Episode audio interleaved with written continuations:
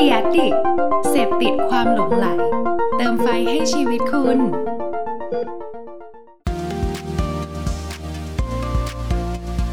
Addict Talk ชวนเพื่อนมาเล่า เมาส์มอยแบบเจาะลึก สนับสนุนโดย Cash Cow ศูนย์รวมทุกเรื่องราวของพอดแคสต์ส วัสดีครับ ขอต้อนรับเข้าสู่ Addict Talk นะครับ ซึ่ง Addict Talk ในวันนี้นะฮะ เมื่อสักครู่เห็นพี่วัวกันแล้วนะครับ ก็ถึงตอนที่เราจะเรียนเชิญนะฮะ คนที่ทำพอดแคสต์นะครับ หรือว่าที่เราเรียกกันว่า podcaster เนี่ยนะฮะ มาพูดคุยกันนะครับ แต่ว่าคอนเซ็ปต์เราเหมือนเดิมครับ มาคุยกันแบบเมาส์มอยสบายๆนะครับ แต่ว่าเจาะลึกให้เห็นเบื้องหลัง แล้วก็เป็นเรื่องราวที่น่าสนใจเบื้องหลังของไอเดียต่างๆ นั่นเองนะครับ วันนี้ก็อยู่กับผมเช่นเคยครับ กับเพิร์ดพงปิตินะฮะ เป็น founder ของ Addict นะครับสื่อเล็กๆนะครับด้านโฆษณานะฮะการตลาดแล้วก็ความคิดสร้างสรรค์นั่นเองนะครับก็วันนี้นะฮะเดี๋ยวก่อนอื่นก่อนที่จะมาพบกับพี่จีน Viewfinder ที่หลาย ๆ คนเนี่ยรอคอยนะครับระหว่างรอเพื่อนๆนะฮะผมก็ขอประชาสัมพันธ์สั้นๆละกันนะฮะพอดีว่าจริง ๆ แล้วเนี่ยในช่วง สองสามเดือนที่ผ่านมานี้เนาะเชื่อว่าทุกคนก็คงได้รับผลกระทบนะฮะจากโควิดแล้วก็ทำให้โอ้โหต้องปรับตัวกันยกใหญ่นะครับรวมถึง Addict ก็เหมือนกันนะฮะเพราะว่าเราเนี่ยก็มองว่าวิกฤตครั้งนี้นะครับมันก็เป็นโอกาสในการที่สร้างสรรค์คอนเทนต์ใหม่ๆนะครับแล้วก็ล่าสุดนี้ครับเราก็ได้มีการปล่อยคอนเทนต์อันนึงออกมานะครับอันนี้แบบสดๆร้อนๆเลยนะฮะเพราะว่าเพิ่งปล่อยตอนชั่วโมงที่แล้วเองนะครับก็จะเป็นคอนเทนต์นะฮะที่ รวบรวม fun fact นะครับที่น่าสนใจของแบรนด์ต่างๆนะฮะที่อยากจะมาเหมือนเล่าให้เพื่อนๆฟังแบบง่ายๆนะครับก็เป็นเรียกได้ว่าเป็นแกนคอนเทนต์ใหม่ล่าสุดของเราเลยนะฮะซึ่งเดี๋ยวจะมีให้ติดตามเรื่อยๆครับอันนี้เป็นตอนแรกที่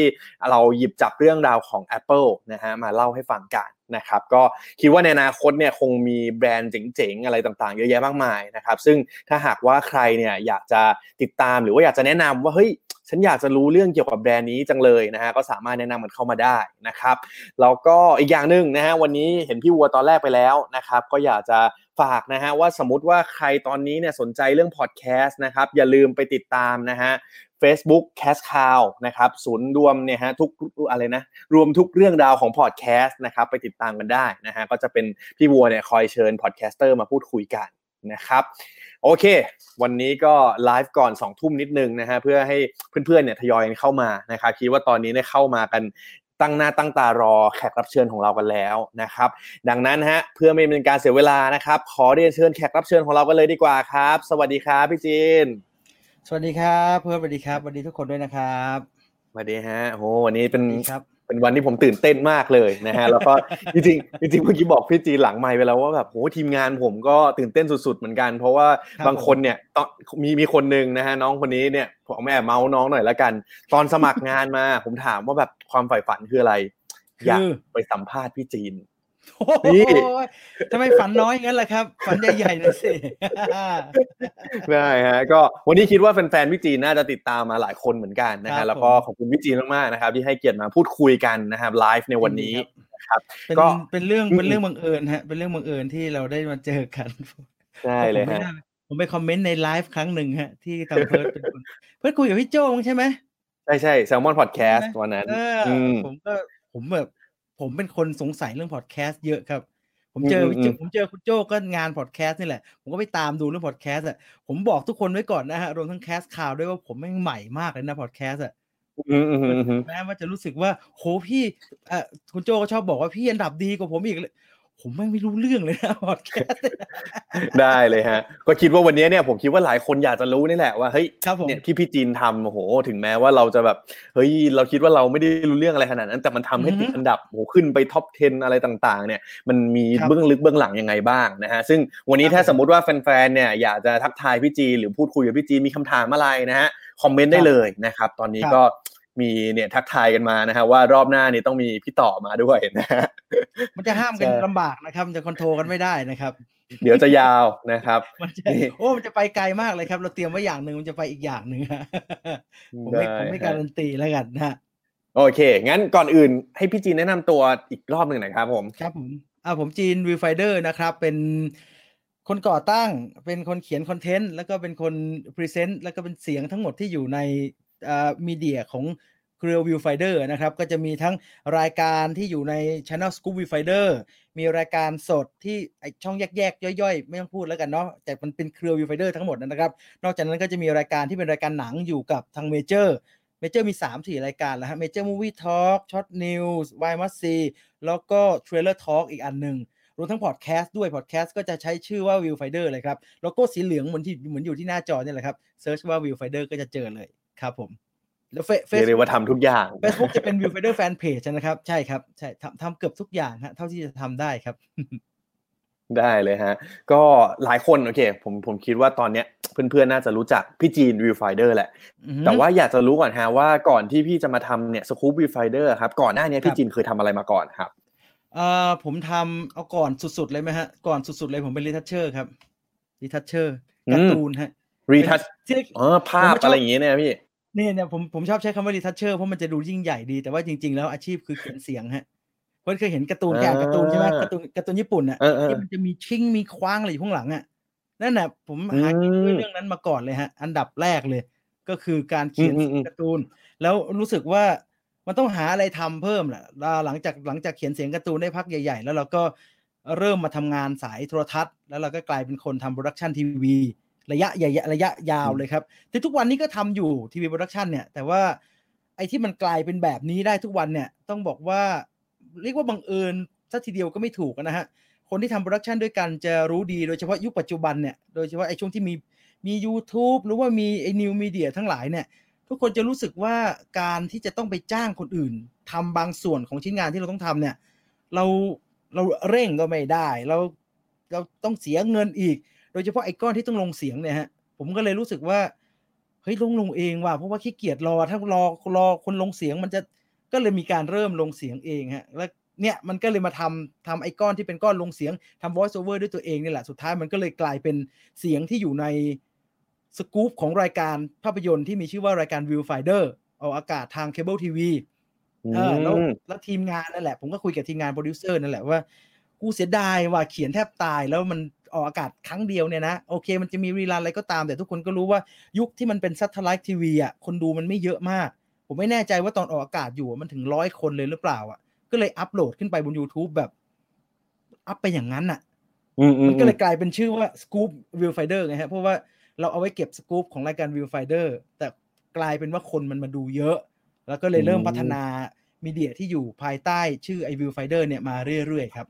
เป็นแบบนั้นคร่าวๆคร่าวอืม อืมอืมงั้นแสดงว่าตอนแรกนี่ก็คือเหมือนเหมือนเราก็แค่ใช้สิ่งที่เราทำอยู่แล้วเนี่ย ไปลงใช่ในครับอีกช่องทางหนึ่งก็คือใน YouTube ใช่วันนี้ขึ้นมาๆใช่คซึ่รังบใช่ใช่ตอนนั้นเราตั้งเนี่ยเราเริ่มลงไอ้นั้น อันนั้นคลิปแรกนี่เรากี่ปีแล้วอะพี่ ผมว่าไม่ต่ำกว่า คือไอไอ channel Scoop Viewfinder เนี่ยเราถ้าลองไปเช็คดูเนี่ยมันจะเปิดมาไม่ต่ำกว่าหกเจ็ดปีแล้วมั้งฮะอืมอืมเออแต่ว่าอืมันมาแอคทีฟแล้วก็ทำงานกันจริงๆจังๆน่าจะประมาณสามปีสี่ปีที่ผ่านมานี้แค่นั้นฮะ อื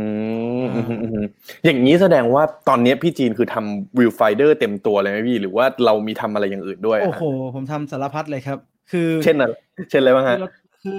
ผมบอกแล้วผมทำ TV production อยู่เนาะผมเป็นช anel โปรดักชันเป็นช anel โปรดิวเซอร์แล้วก็ดูเอ่อดูคอนเทนต์บันเทิงของเอ่อช anel ซูเปอร์บันเทิงฉะนั้นมันก็เลยต้องผลิตรายการให้ซูเปอร์บันเทิงด้วยเอ่ออืมรายการมันออกอากาศที่ TrueVisions เนี่ยนะครับ ก็ก็ตัว เมื่อก่อนมันเป็น satellite แหละ แต่ว่าเดี๋ยวนี้ก็เลยทำเป็นเป็นออนไลน์ซึ่งเป็นส่วนใหญ่ละ เนื้อหาก็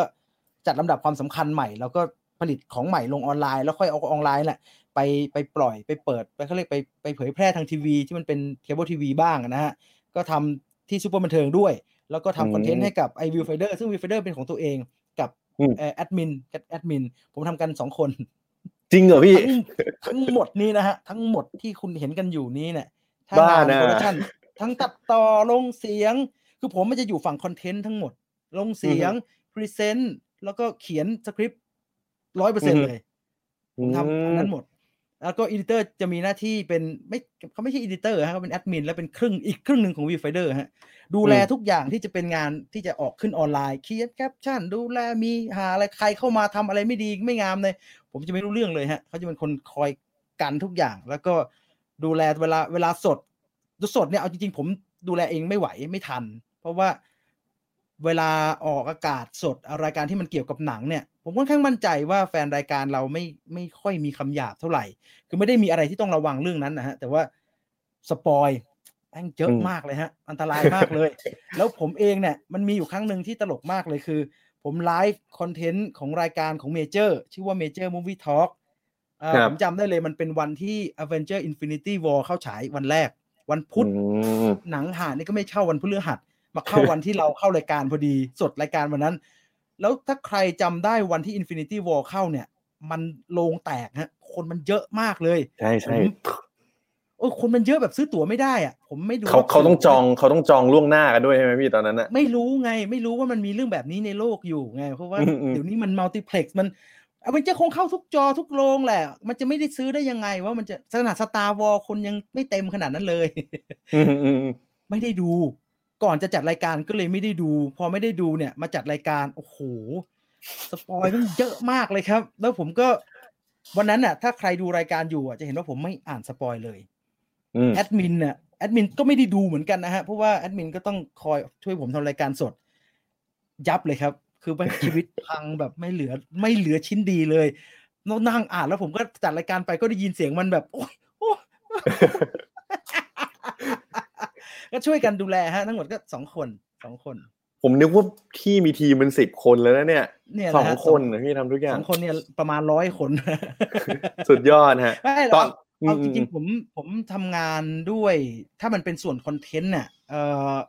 ผมสำหรับตัวผมเองอะ เราว่าคนทำงานด้วยน่าจะน่าจะน่าจะยากหน่อย เพราะว่าถ้าเราพูดเองอะมันต้องเขียนอะไรที่เข้าปากจริง ๆ ครับ มันจะมีแค่ไม่ มันจะมีแค่เท่าที่ทำงานกันมา มันจะมีแค่ไม่กี่คนที่ที่คือเราไม่ได้เก่ง แต่ว่ามันมีทางที่โอ้เขียนแบบนี้มันพูดมันมันพูดออกมามันมันไม่มันไม่ถนัดจริง ๆ ว่าแบบเนี้ยอืมมันจะมีไม่กี่คนนะที่ทำงานด้วยกันได้ แล้วแบบมันมันซิงโครไนซ์ได้จริงๆเนี่ยมันก็เลยกลายเป็นแบบเนี้ยนะฮะ แต่ก็พยายามจะพยายามจะขยายอยู่ เพราะว่าถ้าไม่ขยายเนี่ย เดี๋ยวไอ้มันจะตายกันก่อนฮะ มันหนักมากเลยตอนเนี้ยใช่ฮะ เห็นมีหลายคนก็เห็นเตือนพี่จีนตลอดนะครับ ระวังใช่นะใช่ฮะมันมันหนักเพราะว่าไลฟ์เยอะฮะเพราะว่าไลฟ์แบบเอาตัวรายการที่มันเขียนเยอะๆก็มันก็เยอะมากฮะตอนเนี้ยแต่ก็ทำแล้วฮะทำเท่าที่ทำได้ได้ฮะ เมื่อกี้ตอนตอนแรกๆพี่จีนเล่เหมือนไล่ให้ฟังประมาณหนึ่งแล้วครับผมอยากให้พี่จีนไล่ให้ฟังอีกรอบหนึ่งฮะตอนนี้มันมีกี่รายการมีรายการอะไรบ้างอะอืพี่มผม เอาเยอะมากเลยเนาะผมว่าเรียงงี้ดีกว่า เรียงตามการกำเนิดของแต่ละรายการ มันจะได้อืมเข้าใจง่าย ๆ ตรงกันได้ฮะรายการหลักเลยก็คือชื่อว่ารายการ Viewfinder รายการ Viewfinder จะเป็นรายการหนังออกอากาศสดวันเสาร์เวลาสามทุ่มก็มีเนื้อหามีคนอื่นจัดด้วยนะฮะ มีพี่ต่อมีอลิสจัดด้วยก็เป็นเหมือนรายการทีวีแหละครับ แต่ว่าทุกวันนี้ก็เป็นไลฟ์สตรีมเป็นส่วนใหญ่นะครับ รายการ Viewfinder พอ Viewfinder เสร็จเนี่ยสกู๊ปที่ออกอากาศในรายการ Viewfinder ก็จะถูกอัปโหลดกลายเป็นสกู๊ป ประจำสัปดาห์อ่าเราเรียกมันว่า Scoop Viewfinder ละกัน จะขึ้นทุกวันอาทุกคืนวันเสาร์น่าจะดึกๆแล้วฮะห้าทุ่มหรือเที่ยงคืนนี่แหละ นอกจาก Scoop Viewfinder ตัวรายการที่อยู่ของกับ Viewfinder อีกก็จะมีเอ่อ Viewfinder Radio Viewfinder Radio อืมเป็นรายการสดครับ อยู่วันศุกร์เวลาสามทุ่มผมไม่บอกเวลาจบแล้วกัน เพราะว่าแม่งเกินตลอดเลย เวลาสามทุ่มก็ก็จะเป็น Viewfinder Radio นะครับเอ่อนอกจากนั้นใน Channel Scoop Viewfinder เนี่ยก็จะมีฟิล์ม History 101ฟิล์ม History 101 เป็นรายการประวัติศาสตร์เกี่ยวกับภาพยนตร์ขึ้นบ้างไม่ขึ้นบ้างตามสะดวก เพราะว่าผมไม่ทันจริงๆอืมเอ่อตอนเนี้ยพยายามจะให้ฟิล์ม History 101 เป็นรายการทางพอดแคสต์เป็นหลักละ พยายามจะอืมพยายามจะให้เป็นแบบนั้นนะนะครับ แต่ว่ายังไม่ได้มีการทำอย่างสม่ำเสมอ อีกรายการหนึ่งที่จะจะปรับให้กลายเป็นรูปแบบพอดแคสต์แบบเต็มตัวก็คือ รายการชื่อว่าเรื่องเล่ารอบกองไฟ อันนี้ออกอืมามจากโซนภาพยนตร์เลย เป็นเล่าอืมเรื่องเล่าเรื่องนิทานเรื่องสยองขวัญเรื่องผีอะไรเงี้ยครับเพราะว่าแฟนรายการชอบบอกว่าชอบทักว่าพี่เสียงเหมือนพี่ป๋องจังอะแต่เหมือนเหมือนพี่ป๋องกับทำรายการผีไปเลยนี่ฮะ มี just do it มาแซวเหมือนกันนะครับ FC ครับพี่ป๋องครับ ครับ just do it ครับครับ ยินดีครับจอดอ FC ครับนะฮะ FC FC เช่นเดียวกันครับแหมพอมี มีไอดอลแชร์คลิปเนี่ยก็โอ้ยแชร์ชะมัดญาติเลยว่าอ่านอกจากอะนอกจากเอ่อเรื่องเล่ารอบกองไฟแล้วก็จะมีรายการที่ผลิตกับทางเมเจอร์ฮะเมเจอร์กรุ๊ปก็จะมีรายการ Major Movie Talk วันพุธเป็นรายการสดครับ มีรายการ Major Movie Talk Short News เป็นรายการข่าวสั้น ออกทุกวันศุกร์เสาร์อาทิตย์ มีรายการชื่อว่าวายมัสซีไม่ดูไม่ได้แล้วเป็นสกู๊ปเกี่ยวกับ หนังที่น่าสนใจในช่วงนั้น อัปโหลดทุกวันอังคาร แล้วก็มีรายการ Major Trailer Talk เป็นรายการเหมือนกับเอาตัวอย่างหนังใหม่ ๆ มาคุยกันนะครับ ว่ามันมีอะไรน่าสนใจในตัวอย่างนั้นๆบ้างครับ ออกทุกวันวันวันวันอะไรวะวันจันทร์มั้ง Trailer Talk ผมจะจำเรื่องพวกนี้ไม่ค่อยได้ฮะต้องต้องให้แฟนๆช่วยเตือนใช่ไหมผมเออใช่เห็นพี่จีนจะใช่ใช่จะจะย้ำเสมออันเนาะนี้เตือนอันนี้ต้องอันนี้เป็นของจริงนี่เป็นเรื่องจริงฮะโดยเฉพาะอีอืกมสามตัวอีกสามรายการที่อยู่กับทางสู้บันเทิงก็จะมีเอ่อ รายการคุยออกรถ อันนี้จะเป็นเรื่องคุยเรื่องอาหารเลยฮะอาหารการกินทุกวันอังคารบ่ายสองรายการภาพยนตร์อิงประวัติศาสตร์คุยออกรถคืออันนี้เป็นพอดแคสต์ด้วยนะครับรายการภาพยนตร์อิงประวัติศาสตร์จะเป็นทุกวันพฤหัสบ่ายสองเหมือนกัน รวมทั้งอีกตัวหนึ่งเรียกว่า Story Finder Story Finder นี่ก็เป็นเล่าเรื่องเรื่องนิยายคลาสสิกเรื่อง คุณช้างขุนแผนเรื่องผู้ชนะสิทธิอะไรแบบเนี้ยครับเล่าให้ฟังเลยเล่าให้ฟังเลยเดี๋ยวพี่ต่อพี่ต่อคงจะเป็นคนเล่าเป็นหลักนะครับ ผมจะเป็นคนคอยเสริมเสริมๆนะฮะก็อันนี้ก็จะเป็นทุกคืนวัน ทุกคืนวันอาทิตย์ แต่ว่าเนี่ยอืมมันชอบลืมฮะพอเป็นรายการสดมันไม่ค่อยลืมหรอกแต่ว่าอย่าง Story Finder เนี่ยมันเป็นรายการที่ต้องอัปโหลด แล้วผมทำเองร้อยเปอร์เซ็นต์อัปโหลดอะนะฮะอืมเรื่องจัดการอะมันไม่ได้ให้แอดมินมาช่วยเพราะว่าใน Viewfinder เขาหนักมากเลย ผมก็เลยครับทำอันนี้เองแล้ว ผมลืมตลอดครับ ลืมเกือบทุกทุกอาทิตย์ครับห้าสักสี่เออทุ่มครึ่งจะมีแฟนรายการทักมาทางอินบ็อกซ์เฟซบุ๊กแหละผมเปิดเฟซบุ๊กนะฮะใครอยากแอดแอดมาได้ แต่ถ้าไม่ได้รับเนี่ยต้องมันไม่ทันรับจริงๆฮะก็จะมาทักกันบอกพี่ อย่าลืมนะ ผมว่าผมจะเอ๊ะขึ้นมาตอนเขาทักจริง ๆ นะครับ ไม่ใช่ว่าแบบว่าทำเป็นเนี่ยเนี่ยเนี่ยลืมฮะลืมฮะเพราะว่าคืนวันอาทิตย์เขียนงานครับ เขียนเขียนงานแบบหยิบหายแล้วงานเมเจอร์ขึ้นพรุ่งนี้แล้วไม่ทันแล้วไม่ทันแล้วเนี่ยเขียนอยู่แล้วก็เขาก็จะเตือนเข้ามาแล้ว บางทีเนี่ยมันตลกถึงขั้นว่าอัปโหลดอัปเดตอัปโหลดไว้แล้วนะครับ แต่ยังไม่ได้กด Publish แค่นั้นน่ะ ลืมอืมลืมมาอืมจนเช้าอะครับกำลังขับรถจะไปทำงานก็จะมี เมื่อคืนไม่มีรายการเหรอครับ โผล่ขึ้นมาในอินบ็อกซ์ฮะ ผมว่าอุ้ยเหี้ยลืมแล้วก็กลับมากดลืมจริงฮะมันลืมจริง มันเยอะฮะ เนี่ยผมอืมจริงๆแฟนรายการจะถามให้ไล่ชื่อรายการแบบเนี้ยผมไม่ค่อยจะทำครับเพราะว่ามันจะรู้สึกเยอะ แล้วพอมันรู้สึกเยอะเนี่ยมันจะรู้สึกโอ้โหกูจะตายไหมเนี่ยเยอะจังเลยแต่จะบอกจริงฮะเพื่อนว่าจะบอกเพื่อนว่าเนี่ยภายใต้ความเยอะนี้อ๋อมีอีกอันหนึ่ง Foodfinder ครับอ่าใช่ผมว่าเราจะถามพอดี ใช่ Foodfinder ก็จะอยู่ใน สกู๊ป Viewfinder เหมือนกัน เป็นรายการอาหาร ผมพยายามอืมจะเอาสิ่งที่สนใจนะฮะ มาผสมผสมกัน ก็อาหารที่มันมาจากภาพยนตร์ ก็เอาเป็นว่า Foodfinder ไม่มีกำหนดในการออกอากาศอย่างชัดเจนแล้วกันครับ ไม่มีกำหนดในการอัปโหลดอย่างชัดเจนแล้วกัน เพราะว่าเดี๋ยวจะเป็นการมัดตัวเองฮะ แล้วมันจะทำไม่ได้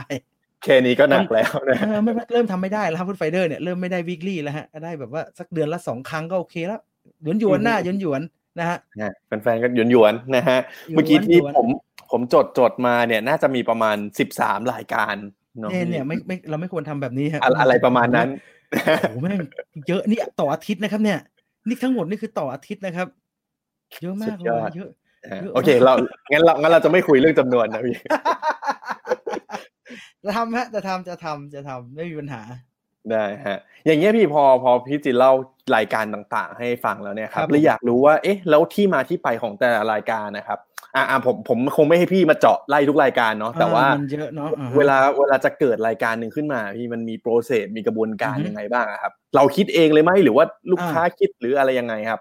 อืมอ่าถ้าเป็นถ้าเป็นรายการที่มีอยู่เป็นรายการประจำแบบว่ามีมีใหม่ๆทุกสัปดาห์เนี่ย ผมคิดเองร้อยเปอร์เซ็นเลยครับ ผมจะบอกว่าแนวทางในการเจอลูกค้าของ Viewfinder เนี่ย ผมไม่แน่ใจว่ามันเหมือนหรือว่าแตกต่างกับคนอื่นยังไงนะครับ แต่ว่า Viewfinder เองเนี่ยข้อดีก็มีคือถ้าลูกค้าเป็นหนังเลยเนี่ย เราง่ายฮะมันก็ไม่ต้องทำอะไรที่แบบพยายามไทยอินพยายามอนู่นเอานี่มาใส่ มันก็ ว่าไปได้เลย มันก็สามารถก็คือก็คือแนะนำหนังเรื่องนั้นไปได้ตรงๆเลย แต่ตัวรายการถ้าเพื่อถามว่ามันจะมันแต่ละโปรแกรมมันถูกครีเอทมาด้วยลักษณะไหนเนี่ย ผมว่าตัวอย่างอันนี้น่าจะดีที่สุดฮะตัวอย่างของตัว Viewfinder Radio เพราะว่าหลังจาก Viewfinder Radio เกิดขึ้นเนี่ยมันมันมันมีสเต็ปขั้นตอนในการคิดงานต่อไปข้างหน้าได้แบบว่า เออเออเออ ไปตามแผนแบบนี้ก็น่าสนใจแล้วมันกลายเป็นรูปแบบในการในการคิดงานของ Viewfinder ขึ้นมา ก็คือตอนเกิด Viewfinder Radio เนี่ยมันเป็นเพราะว่าทาง Viewfinder เองเนี่ยทั้งผมแล้วก็แอดมินเนี่ยเราโดนด่าเรื่องนี้เยอะฮะว่า ผมไม่ตอบคอมเมนต์เลย ซึ่งอืมจริง ๆ มันเป็น policy ของ Viewfinder ฮะ เราไม่ตอบ เพราะว่าตอบแม่งก็ตอบไม่ได้ทุกคนอืมหรือว่าตอบไปไปตอบใน negative review เป็น neg- negative comment มันก็จะเกิดการทะเลาะกันอยู่ในคอมเมนต์ซึ่งเดี๋ยมวโดนอีกอืมเออไม่ค่อยมีประโยชน์เท่าไหร่แล้วผมก็เลยบอกอืมแอดมินซึ่งแอดมินทำได้บ้างไม่ได้บ้างนะครับ ต้องบอกว่าอย่างนี้นะฮะบางทีมันก็ไม่ไหวนะฮะมันก็แบบกูขอซะหน่อยเถอะเงี้ยแต่ว่าโดยรวมแล้วเราจะไม่ค่อยอยากตอบพอไม่ตอบมันก็มีปัญหาว่าไม่มีการสื่อสารจากทางเรากลับไปเลย เราสร้างอืมคอนเทนต์มาเป็นเหมือนแกน แฟนรายการเข้ามาคนดูเข้ามาดู อยากจะสื่อสารกลับมาแต่ไม่มีฟีดแบ็กกลับไป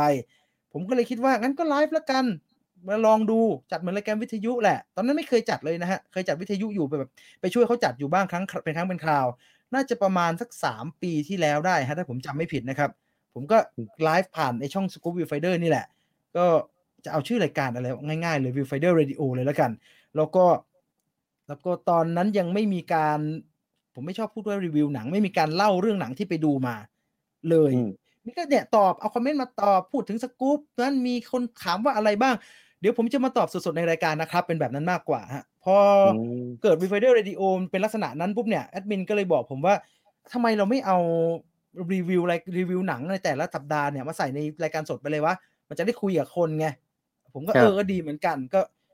มันก็เลยกลายเป็นโมเดลว่า โอเค เราผลิต v i f i d e r Radio ขึ้นมาเพื่อ support ตัวสกู๊ปหลักของ v i f i d e r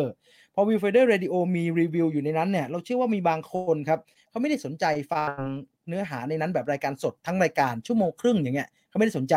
บางคนเขาอยากจะฟังรีวิวอย่างเดียวแอดมินก็เลยทำหน้าที่ในการถอดเอารีวิวอย่างเดียวเนี่ยมาเป็นคลิปรีวิวต่างหาก มันก็เลยมีการอืมต่อต่อขยายกันมาจนมีคลิปรีวิวของ v i f i d e r เพิ่มมาอีกตัวหนึ่ง แล้วตัว v i f i d e r Radio เองเนี่ย เมื่อออกอากาศไปได้ประมาณ ผมจำไม่ได้น่าจะสามเดือนสี่เดือนมั้งครับ ทางเมเจอร์ก็ได้มาฟัง Major ก็รู้สึกว่าอยากจะมีรายการแบบนี้บ้าง มันก็เลยไปอืมเกิดเป็น v i e w Finder Radio อยู่ใน Major Group Channel Major Group ที่ใช้ชื่อว่า Major Movie Talk ครับอ่ามันอะมันมันมันมันกลายมันเป็นมันวิธีคิดมันก็เลยกลายเป็นแบบว่า ผลิตขึ้นมาครั้งเดียวแล้วมันสามารถมันสามารถ integrate ไปได้หลายๆ media อย่างเงี้ยฮะเออมันก็อืมก็นี่คือนี่คือการเกิดขึ้นแล้วฉะนั้นพอหลังจากนั้นเนี่ยเวลาเราคิดงานมันก็จะต้องคิดแบบเนี้ยฮะว่าเออเราจะ create อะไรขึ้นมา เพื่อให้เนื้อมันอันดับแรก เนื้อหาที่ผลิตออกมามันต้องไม่ทับกับสิ่งที่เรามีอยู่แล้ว คือไม่ใช่ว่าทำรีวิวอยู่มีรีวิว แล้วเราทำคลิปที่มันเหมือนรีวิวขึ้นมา แล้วมันดูใกล้เคียงกัน คนดูเขาจะแยกไม่ออกว่าอะไรเป็นอะไรทำ Film History มาไอ้อย่าง Film History นี่ก็เหมือนกัน Film History ก็เป็นเพราะว่าเราเขียนสกู๊ปบางตัวที่มันเป็นเรื่องเกี่ยวกับประวัติศาสตร์ภาพยนตร์อยู่ในสกู๊ป Viewfinder แล้ว work ว่ะไม่ไอที่ work นี่ไม่ใช่ว่า feedback ที่ work นะฮะfeedback ไม่ค่อยไม่ค่อยดีด้วยไม่ feedback ไม่เยอะเท่าสกู๊ปโฉงฉางปกติจับพงจับผิดอะไรแบบนี้ด้วยซ้ำไป แต่ตัวผมเองกับแอดมินรู้สึกว่า มันดีว่ะพอมันมีแบบนี้อยู่ในอยู่ใน YouTube อะไม่ใช่แค่ขออืงมเรานะฮะ คือมันมีอยู่ใน YouTube มีแบบ เรื่องว่าบล็อกบัสเตอร์เกิดขึ้นได้ยังไง เรื่องต่างๆ ที่มันเกี่ยวกับประวัติศาสตร์ที่น่าสนใจในแง่มุมของภาพยนตร์อย่างเงี้ยแบบ ไอ้ข้าไม่ชอบทรายของ Anakin Skywalker ตอนนั้นมันเกิดอะไรขึ้นแบบเนี้ยเออถ้าเราอืมทำไว้เนี่ยเออมันก็วันนี้อาจจะไม่มีคนสนใจแต่ณวันหนึ่งคนอาจจะชอบนะแล้วก็แล้วก็เลยเอาถอดอันนั้นเนี่ยถอดเรื่องประวัติศาสตร์ออกมาจาก School Finder แล้วก็กลายเป็นโปรแกรมที่มีชื่อว่า Film History 101 เพราะว่ามันคือ ประวัติศาสตร์ภาพยนตร์เบื้องต้นอย่างเงี้ยฮะมันมันวิธีคิดมันเป็นการแตกของจากของที่มันมีคนสนใจอยู่แล้วเราจะแตกไปในทิศทางไหนดีอย่างเงี้ยอย่างนี้มากกว่าฮะนี่คือวิธีการคิดหลักๆ ในการขึ้นโปรแกรมของ Viewfinder ครับอืมอืมอืมอันนี้ผมว่าน่าสนใจนะ เพราะว่าเป็นเป็นแนวคิดหนึ่งเนาะที่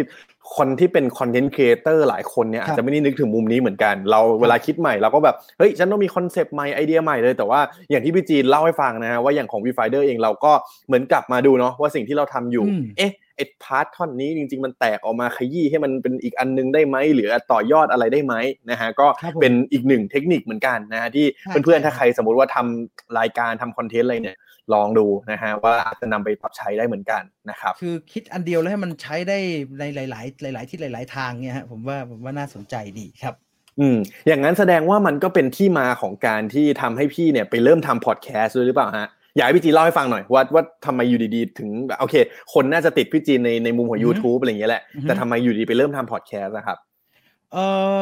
จริง ๆ ผมสนใจพอดแคสต์ก่อนทำ YouTube ด้วยซ้ำไปนะฮะ เพราะว่าเราเรารู้สึกว่าเราอยากจัดแบบวิทยุมาก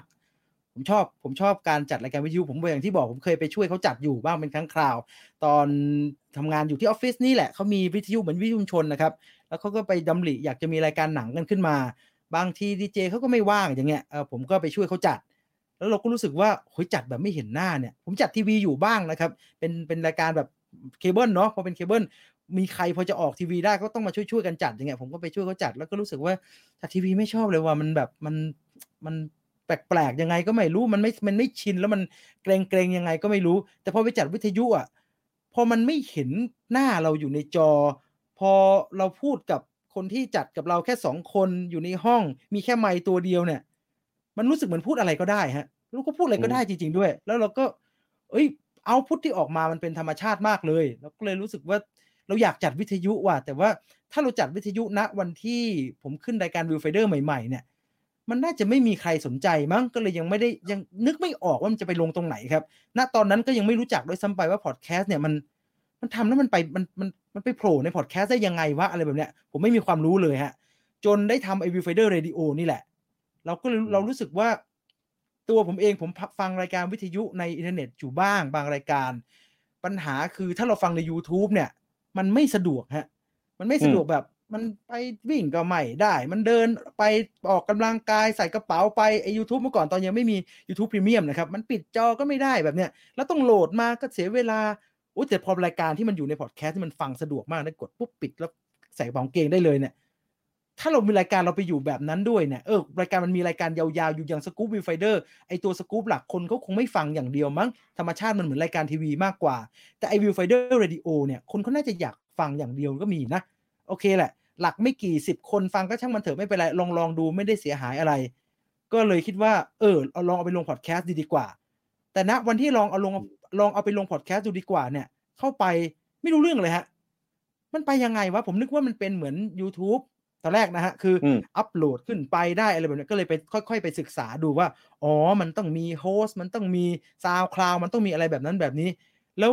ผมจะบอกเพิร์ดว่าณวันแรกที่ผมอัปโหลด content ทุกอย่างของ Viewfinder ลงไป เพื่ออยากจะเป็นพอดแคสต์เนี่ยเอ่อมันเข้า Apple Podcast อยู่ไม่ได้ครึ่งปีนะฮะ มันลิมันรีเจ็คอยู่ครึ่งปีนะครับไม่สำเร็จสักทีแล้วก็ทำแบบทำบ้างไม่ทำบ้างอะฮะอัปโหลดบ้างไม่รู้อัปโหลดบ้างช่างมันอะแบบทำไปทำไปอย่างนั้นอย่างนั้นอะจนวันหนึ่งเนี่ยมันมัน Apple Podcast มัน submit ได้ มันมันอืมมันมันอนุมัติก็เลยเออเออได้แล้วนี่หว่า แล้วผมเองผมไม่ได้เช็คอะไรเลยครับ ก็อะก็อัปโหลดไป ตอนนั้นที่อัปโหลดก็จะมี Viewfinder Radio รายการเดียวเลยครับอืม แล้วก็มีมีถอดเอาเรื่องเล่ารอบกองไฟเก่าๆมาอัพบ้างแค่นั้นฮะอืมอืมอืมมาอืมรู้ตัวอีกที ผมจำวันที่เป๊ะๆไม่ได้ แต่ว่าน่าจะเป็นในรายการ Viewfinder Radio ที่เป็นรายการสดครับ มีคนถามเรื่องพอดแคสต์เข้ามา ผมก็เออเออดีมีคนฟังพอดแคสต์ด้วยเว้ย แล้วก็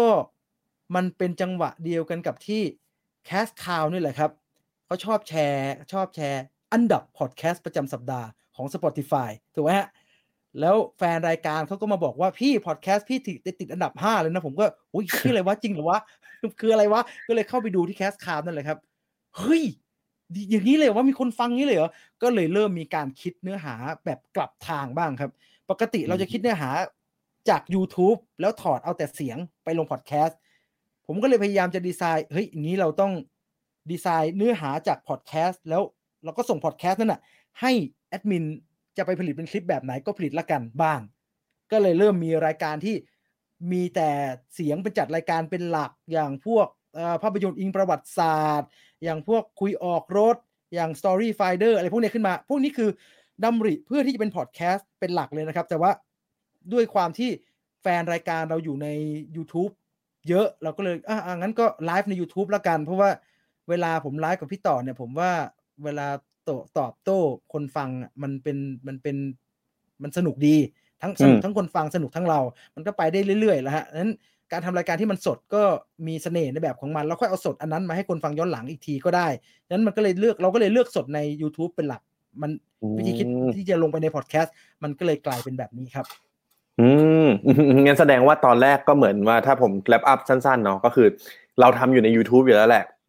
เราก็สนใจพอดแคสต์มาตลอด เราก็เลยอะลองง่ายๆอะลองเอาไฟล์เสียงไปลงสักหน่อยนะครับใช่ฮะอย่างอย่างอย่างตอนนั้นพี่จีนใช้ใช้ host ของเจ้าไหนอะพี่อันนี้แบบลึกๆเลยเผื่อหลายคนสนใจใช้ซาว Cloud ผมใช้ SoundCloud ฮะจนถึงทุกวันนี้ยังใช้ SoundCloud อยู่เลยครับโดยอ่าโดยที่แบบทุกมาถึงตอนนี้เนี่ยรู้สึกเหมือนกับว่า เอ๊ะกูน่าใช้อันนี้หรือเปล่าวะกูไม่น่าใช้อันนี้หรือเปล่าเหมือนได้ยินหลายๆคนบอกว่าเออพี่ทำไมใช้อันนี้วะไม่รู้ไม่รู้เรื่องไง ไม่มีใครรู้เรื่องรอบตัวไม่มีใครรู้เรื่องเลย ก็รู้จักอันเดียวตอนนั้นอะ แล้วก็พอดี search ไปเจอคลิปฝรั่งแล้วมันใช้ SoundCloud ก็เลยใช้ SoundCloud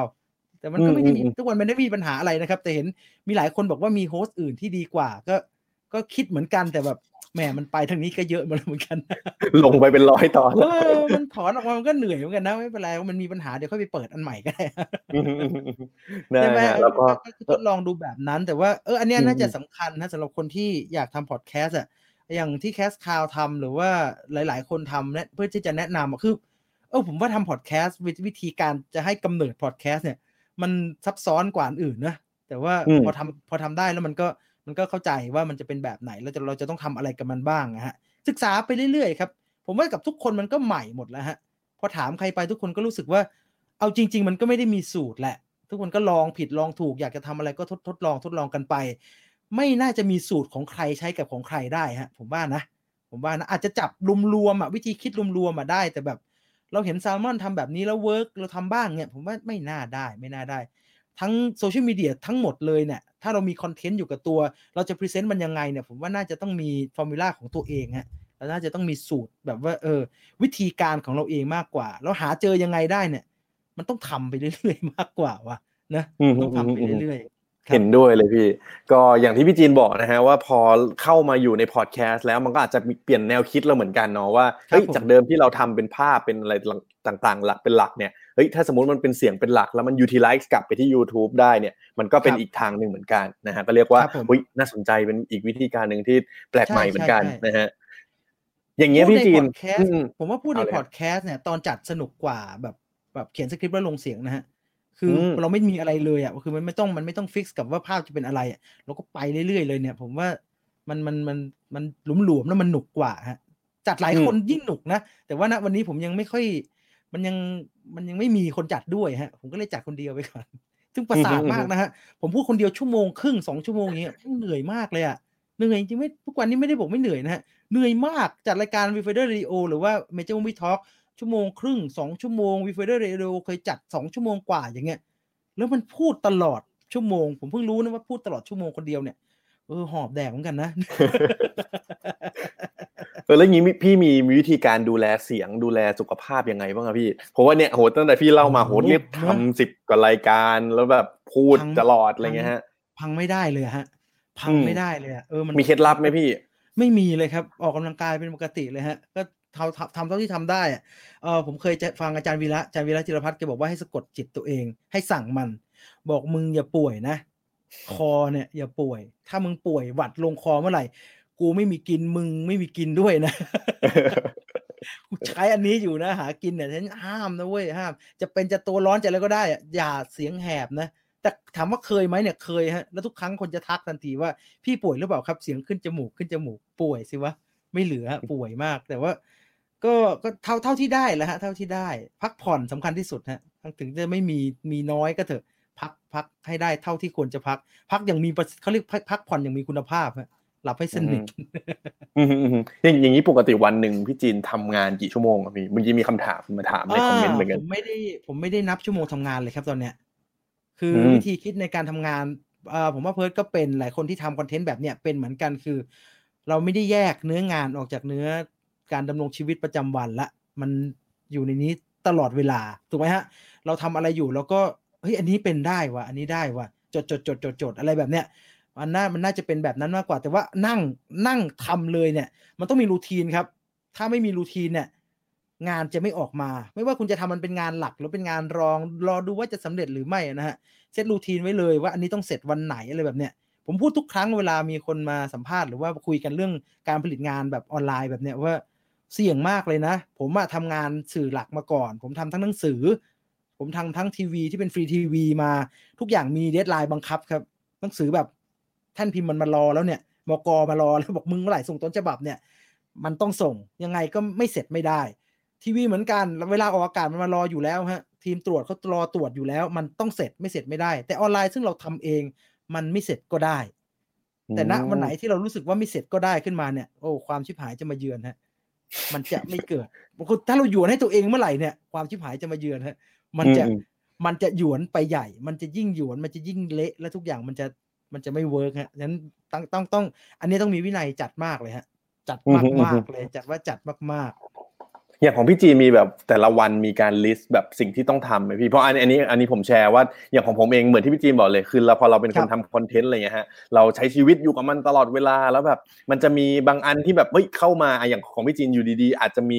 ข่าวหรือมีอะไรน่าสนใจเพิ่มเข้ามาอย่างเงี้ยฮะมันก็เราก็ต้องตามต้องหาวิธีในการทำนู่น manage อะไรต่างๆ ตลอดเวลา แล้วอย่างผมเองอะผมจะ list เป็นเหมือน checklist ในแต่ละวัน ที่ผมจะ list ข้ามแบบหลายเดือนไปล่วงหน้าเลยด้วยซ้ำของของพี่จีนมีทำอะไรแบบนี้ไหมพี่เผื่อเป็นๆคำแนะนำเอ่อผมไม่ได้มีวินัยขนาดนั้นฮะผมผมผมจะมีเรื่องของการออกอากาศสดบังคับอยู่ครึ่งหนึ่งแล้วก็มีเจ้ากรรมนายเวรที่อยู่ในแฟนเพจอีกจำนวนมาก ที่คอยแบบพี่ไม่มีเหลือสัปดาห์นี้อยู่ ซึ่งเราปฏิเสธพวกนั้นไม่ได้ เราต้องไม่ทำให้แฟนๆผิดหวัง เราต้องไม่ทำให้คนที่รอผิดหวัง ถ้าเราสัญญาเขาไว้แล้วว่าของมันจะมาวันไหนเราต้องมาวันนั้นฉะนั้นกรอบที่เราวางไว้ ผมบอกแอดมินไปเลยฮะว่าเราจะกำหนดนะ ว่าต่อให้ไม่ใช่งานลูกค้า เราก็จะกำหนดนะ ว่าต้องขึ้นวันไหนพอกำหนดแบบนั้นปุ๊บเนี่ย ผมสะกดจิตตัวเองได้ฮะว่า ว่าอันนั้นน่ะข้ามไม่ได้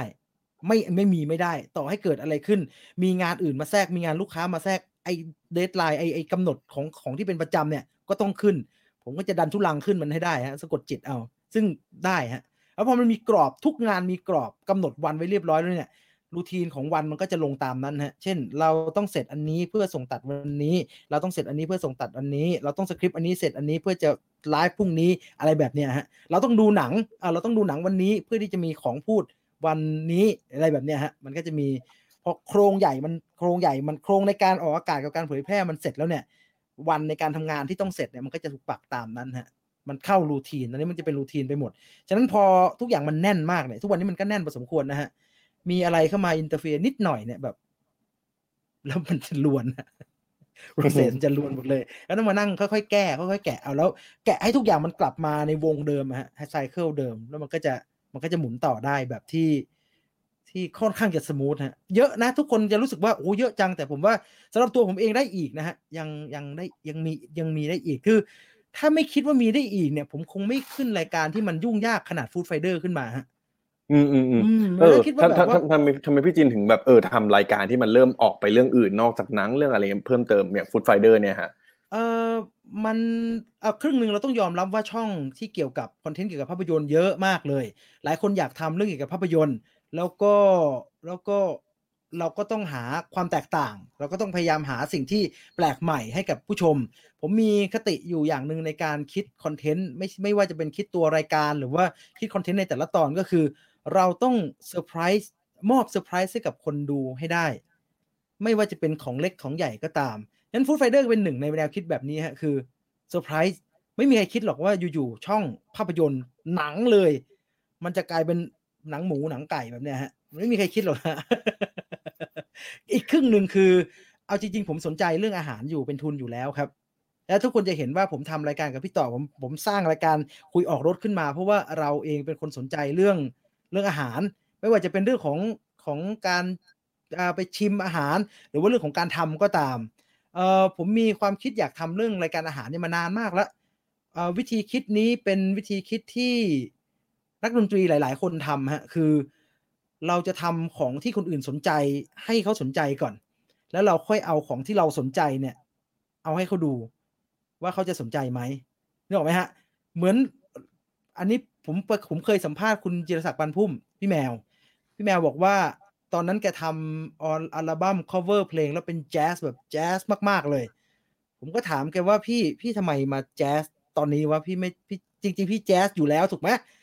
แต่ก่อนหน้านี้พี่แบบโอ้โหร็อกมากเลย ตั้งสามสี่อัลบั้มแล้ว พี่เพิ่งจะมาแจ๊สเนี่ยแกก็บอกว่าถ้าพี่แจ๊สตั้งแต่แรก พี่คงไม่ได้ทำแจ๊สวันนี้ว่ะพี่ต้องทำของที่เขาอยากฟังก่อน แล้วอันเนี้ยคือของที่เราอยากให้คุณได้ฟัง เหมือนกันครับ Viewfinder กับวิธีการคิดในหลาย ๆ รายการก็เป็นแบบนั้นคือ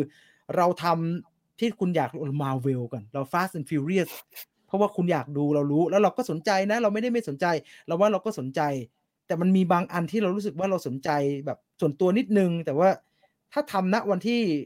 คนมันยังไม่สนใจเราเท่าไหร่เนี่ย มันคงไม่คนคงไม่โฟกัสกับอันนี้ณวันนี้ผมว่ามันมันมันมันพร้อมที่จะโอเค ลงทุนลงแรงอีกหน่อยในการผลิตคอนเทนต์ที่มันเป็นแบบฟู d ไฟเดอร์คือมี production มีการทำการขั้นตอนที่ค่อนข้างจะวุ่นวายเนี่ย แต่ว่า ถ้าปล่อยไปตอนนี้คนน่าจะสนใจว่ะ อ่า ก็เลยทำมันขึ้นมาฮะ แล้วก็ก็ใช้ได้นะ ผมว่า feedback ก็ก็อยู่ในขั้นที่ยอมรับได้ฮะอืมก็อืมแล้วก็ตั้งใจทำตั้งใจทำครับพอพี่จินเล่ามาแบบนี้นะฮะมี comment แฟนๆเข้ามาว่าว่าทำเรื่องดนตรีหน่อยครับพี่ เรื่องดนตรีอ่านี่นี่มีเป็นปัญหาใหญ่เลยฮะ เพราะว่าผมมาอยากทำมากได้เห็นก็เห็นว่ามีกีตาร์วางอยู่เต็มไปหมดข้างหลังผมอยากทำมากแต่ว่า ข้อจำกัดของโซเชียลมีเดียตอนนี้เนี่ยเออเราทำรายการเพลงที่ไม่เปิดเพลงเนี่ย มันจะประหลาดมากเลยฮะ ไม่รู้จะอืมไปทางไหน เพราะว่าเออเคยพยายามเจรจาฮะมันไม่ยังไงก็ไม่ครอบฮะยังไงก็ไม่สามารถคุยเพื่อที่จะที่จะมีเพลงอันหลากหลาย แล้วสามารถเปิดนิดเปิดหน่อยในรายการได้ไม่ได้ พยายามทำหลายทีแล้วทำมามันก็มันก็จะมีปัญหาเรื่องลิขสิทธิ์ อันนี้แอดมินอืมจะรู้ดีเลยเพราะผมอะชอบเล่นกีตาร์ตอนไลฟ์ผมก็เล่นไปอย่างนั้นแหละครับเออผมก็เล่นไปอย่างนั้นแหละ แล้วมันจะโดนแบนเอาอืมขนาดเล่นเล่นเองไอ้เมื่อก่อนเราก็มีแนวความคิดว่าเขาไม่ให้เปิดแล้วก็ cover เดี๋ยวผมเห็น cover เขาเยอะแยะไปหมด ไม่ได้ฮะไม่ได้เล่นตรงไม่ได้โน้ตนิดเดียวเลย โอ้อัลกอริทึมมันฉลาดไปไหนมันมันจำได้หมดเลยฮะมันแบนมันผมผู้บอกชื่อเพลงถูกทุกเพลงเลย ก็เลยมันก็เลยยากฮะ แต่พยายามอยู่ฮะ พยายามอยู่คิดว่าถ้าถ้า ถ้ามันมีโอกาสถ้ามันมีช่องทางก็อาจจะเกิดรายการดนตรีได้ครับอืมมีคอมเมนต์หนึ่งฮะบุ๊ก Bookfinder นะฮะพี่จีนโอ้เคยไปมาแน่นอนครับสัญญาไว้ฮะมาแน่มาแน่นอนฮะ มาแน่นอน เรื่องหนังสือเนี่ยเป็นเรื่องใหญ่ของผมเรื่องหนึ่งฮะไม่มีคนถามผมบ่อยว่า พี่อยากเขียนงานได้ทำยังไงดีเนี่ย ผมไม่มีคำสอนอะไรทั้งสิ้นฮะนอกจากว่ามึงไปอ่านหนังสือก่อน ถ้าไม่อ่านหนังสือมึงเขียนอะไรไม่ได้หรอก ไปอ่านเลยอยากจะอ่านอะไรอ่านเลยจะอ่านการ์ตูนจะอ่าน Fifty Shades of Grey อ่านอะไรอ่านไปเถอะ ผมชอบอ่านหนังสือ แล้วผมก็รู้สึกว่าเออเออถ้าเราเอาหนังสือที่สนุกสนุกมาเล่าเนี่ยน่าจะดีนะ แต่บุ๊กไฟเดอร์มันกำเนิดประหลาดครับ มันกำเนิดเพราะว่าสำนักพิมพ์สำนักพิมพ์ไดฟุกุอืมเขาประกาศประกาศรับคลิปรีวิวอืปมระกวดนะฮะงานประกวดนี่แหละ ผมก็หนุกหนุกๆอะผมก็ทำไปงั้นแหละ แล้วก็เออเขาไม่ได้วัดยอดวิวหรอกเขาก็วัดยอดชอบเขาถ้าวัดยอดวิวเราไม่กล้าส่งนะฮะเราเหมือนขี้โกงอะแล้วเรามีชแนลอยู่แล้วเราส่งแล้วแล้วคนไม่มีชแนลเขาจะเอาอะไรมาวัดด้วยถูกไหมฮะ เขาไม่ได้วัดยอดวิวเขาบอกว่าเขามีกรรมการกองบรรณาธิการเขาจะเป็นคนตรวจ แล้วก็เลยทำขึ้นมาฮะทำขึ้นมาโดยทุเรศมากเลยอะคนอื่นเขาทำแล้วเขาเป็นแฟนหนังสือชุดนั้นอยู่แล้วกันเขาให้ทำเกี่ยวกับหนังสือชุดนักสืบกาลิเลโอของฮิงาชิโนะเคโงะผมตอนตอนนั้นน่ะ ผมไม่เคยอ่านเลย ผมไม่รู้จักด้วยซ้ำไป ผมก็ไปที่ร้านหนังสือแล้วผมก็หาเล่มไหนบางที่สุดวะเฮ้ยเล่มนี้ฆาตกรรมอะไรห้อง หมายเลขสามสิบสามผมไปหยิบขึ้นมาปกสีขาวเออกูอ่านทันแน่นอน ผมก็อ่านตะพี่ตะบันอ่าน เพื่อจะทำคลิปนี่แหละครับ แล้วก็ทำคลิปขึ้นมาแล้วผมรู้สึกว่า ถ้าทำคลิปขึ้นมาโดดๆมันตลกว่ะทำให้มันมีหัวรายการหน่อยแล้วกันBookfinder แล้วกันเออง่ายๆ แล้วผมก็ทำขึ้นมาแล้วก็ส่งไปประกวด มันบังเอิญมันชนะฮะ แล้วผมก็อืมผมก็อัปโหลดไปในช่องทางที่หลายคนก็ติดตามอยู่ผมผมอัปโหลดไปใน Facebook ส่วนตัวแอ ดมินก็เอาไปอัปโหลดในช anel อีกช anel หนึงด้วย แล้วแล้วคนก็เลยถามพี่จะมีอีกไหมสนุกดีผมก็มีแน่นอนครับอย่างนั้นอย่างนี้ เพราะว่าอ่านหนังสืออยู่แล้วเนี่ย แต่มันอ่านจบ แล้วผมหลังจากเล่มนั้นน่ะ จบเนี่ยผมอ่านจบไปอีกหลายเล่มมากนะฮะแต่ว่าจบแล้วเนี่ย ถ้ามันไม่ได้ทำณเวลานั้นเลยเนี่ย เหล็กมันหายร้อนนะฮะ แล้วมันกลับอืมมาทำอีกทีมันทำยากมากเลย ผมก็เลยติดไว้ติดไว้ติดไว้แล้วก็ ไม่ได้ทำเพิ่มสักที แต่ว่าตอนนี้คิดใหม่แล้ว เพราะว่าอันนั้นน่ะมันติดปัญหาว่า production มันมันมีงานตัดที่ต้องทำเยอะฮะผมทำภาพใหม่ทั้งหมด ให้มันกลายเป็นเหมือน pop-up อะไรอย่างเงี้ยฮะงานประกวดเนาะเราก็ต้องปล่อยของหน่อย มี pop-up หนังสือมีอะไรแบบเนี้ยแต่มาคิดหลังๆ แล้วว่าเราเก็บไว้แต่แบรนด์ Bookfinder ดีกว่า แล้วก็จัดให้มันเป็นพอดแคสต์ไปเลยดีกว่า เพื่อที่จะพูดอืมถึงหนังสือเล่มนั้นเล่มนี้เอ่อพอดแคสต์ของ Viewfinder ไม่มีรายการอยู่ลักษณะเดียวฮะคือรายการที่สั้นๆหน่อย รายการเราอืมยาวตะบี้ตะบันทุกรายการฮะเปิดไปช่องอื่นใช่ผมอายชิบหายเลยชั่วโมงยาวสองชั่วโมงก็พี่โอ้โหยาวตะบี้ตะบันฮะในขณะที่ผมไปเปิดพวกคลิปของของอะไรเพจหรือว่าช anel ที่เขาสอนทำพอดแคสต์อะเขาจะบอกว่าความยาว duration มันควรจะอยู่ที่ประมาณกี่นาทีกี่นาทีอย่างเงี้ยโอ้โหกูเกินเป็นสิบเท่าเลยเนี่ยผมมันผิดเปล่าวะแต่ว่า เออ แล้วก็เลยคิดว่างั้นงั้นทำ Bookfinder ขึ้นมาให้มันยาวสัก สิบห้าถึงสามสิบนาทีก็น่าจะดีนะยังอยู่ในอยู่ในขั้นตอนของการของการคิดนะฮะแล้วตอนเนี้ยกำลังจะอ่านหนังสือจบอีกเล่มแล้วคิดว่าอาจจะเริ่มด้วยเล่มนั้นไปเลย สัญญาอืมสัญญาบ่อยมากได้ฮะผมเป็นคนสัญญาบ่อยมาก แล้วไม่ได้ไม่รักษาสัญญานะฮะรักษาแต่มันนานหน่อย รอหน่อยรอหน่อยรอหน่ฮะรอหน่อยรอหน่อย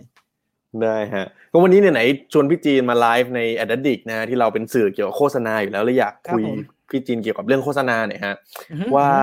อะอย่างเอาเอาไปของของพี่จีนก่อนณทุกวันเนี้ยครับ เรารายได้เราเนี่ยมาจากโฆษณาเป็นหลักเลยใช่ไหมพี่เอ่อรายได้ของ Viewfinder ที่เป็นหลักมาจากการผลิตรายการให้ชาวบ้านครับอืมเมเจอร์อย่างเงี้ยเออแบบนั้นมากกว่าฮะตัวโฆษณาเนี่ยเข้ามาบ้างเป็นครั้งคราว ข้อเสียของสื่ออย่าง Viewfinder เนี่ยคือ เนื่องจากอย่างที่ผมบอกฮะเรามีกันแค่ 2 คน ฉะนั้นไอ้สองคนที่ว่าเนี่ยคือฝ่าย production ร้อยเปอร์เซ็นไม่มีฝ่ายขายอืม ไม่มีฝ่ายขายเลยนะฮะไม่มีฝ่ายขายไม่มีการไปหาลูกค้า ไม่มีการไปหา มีแต่ลูกค้ามาหาเรา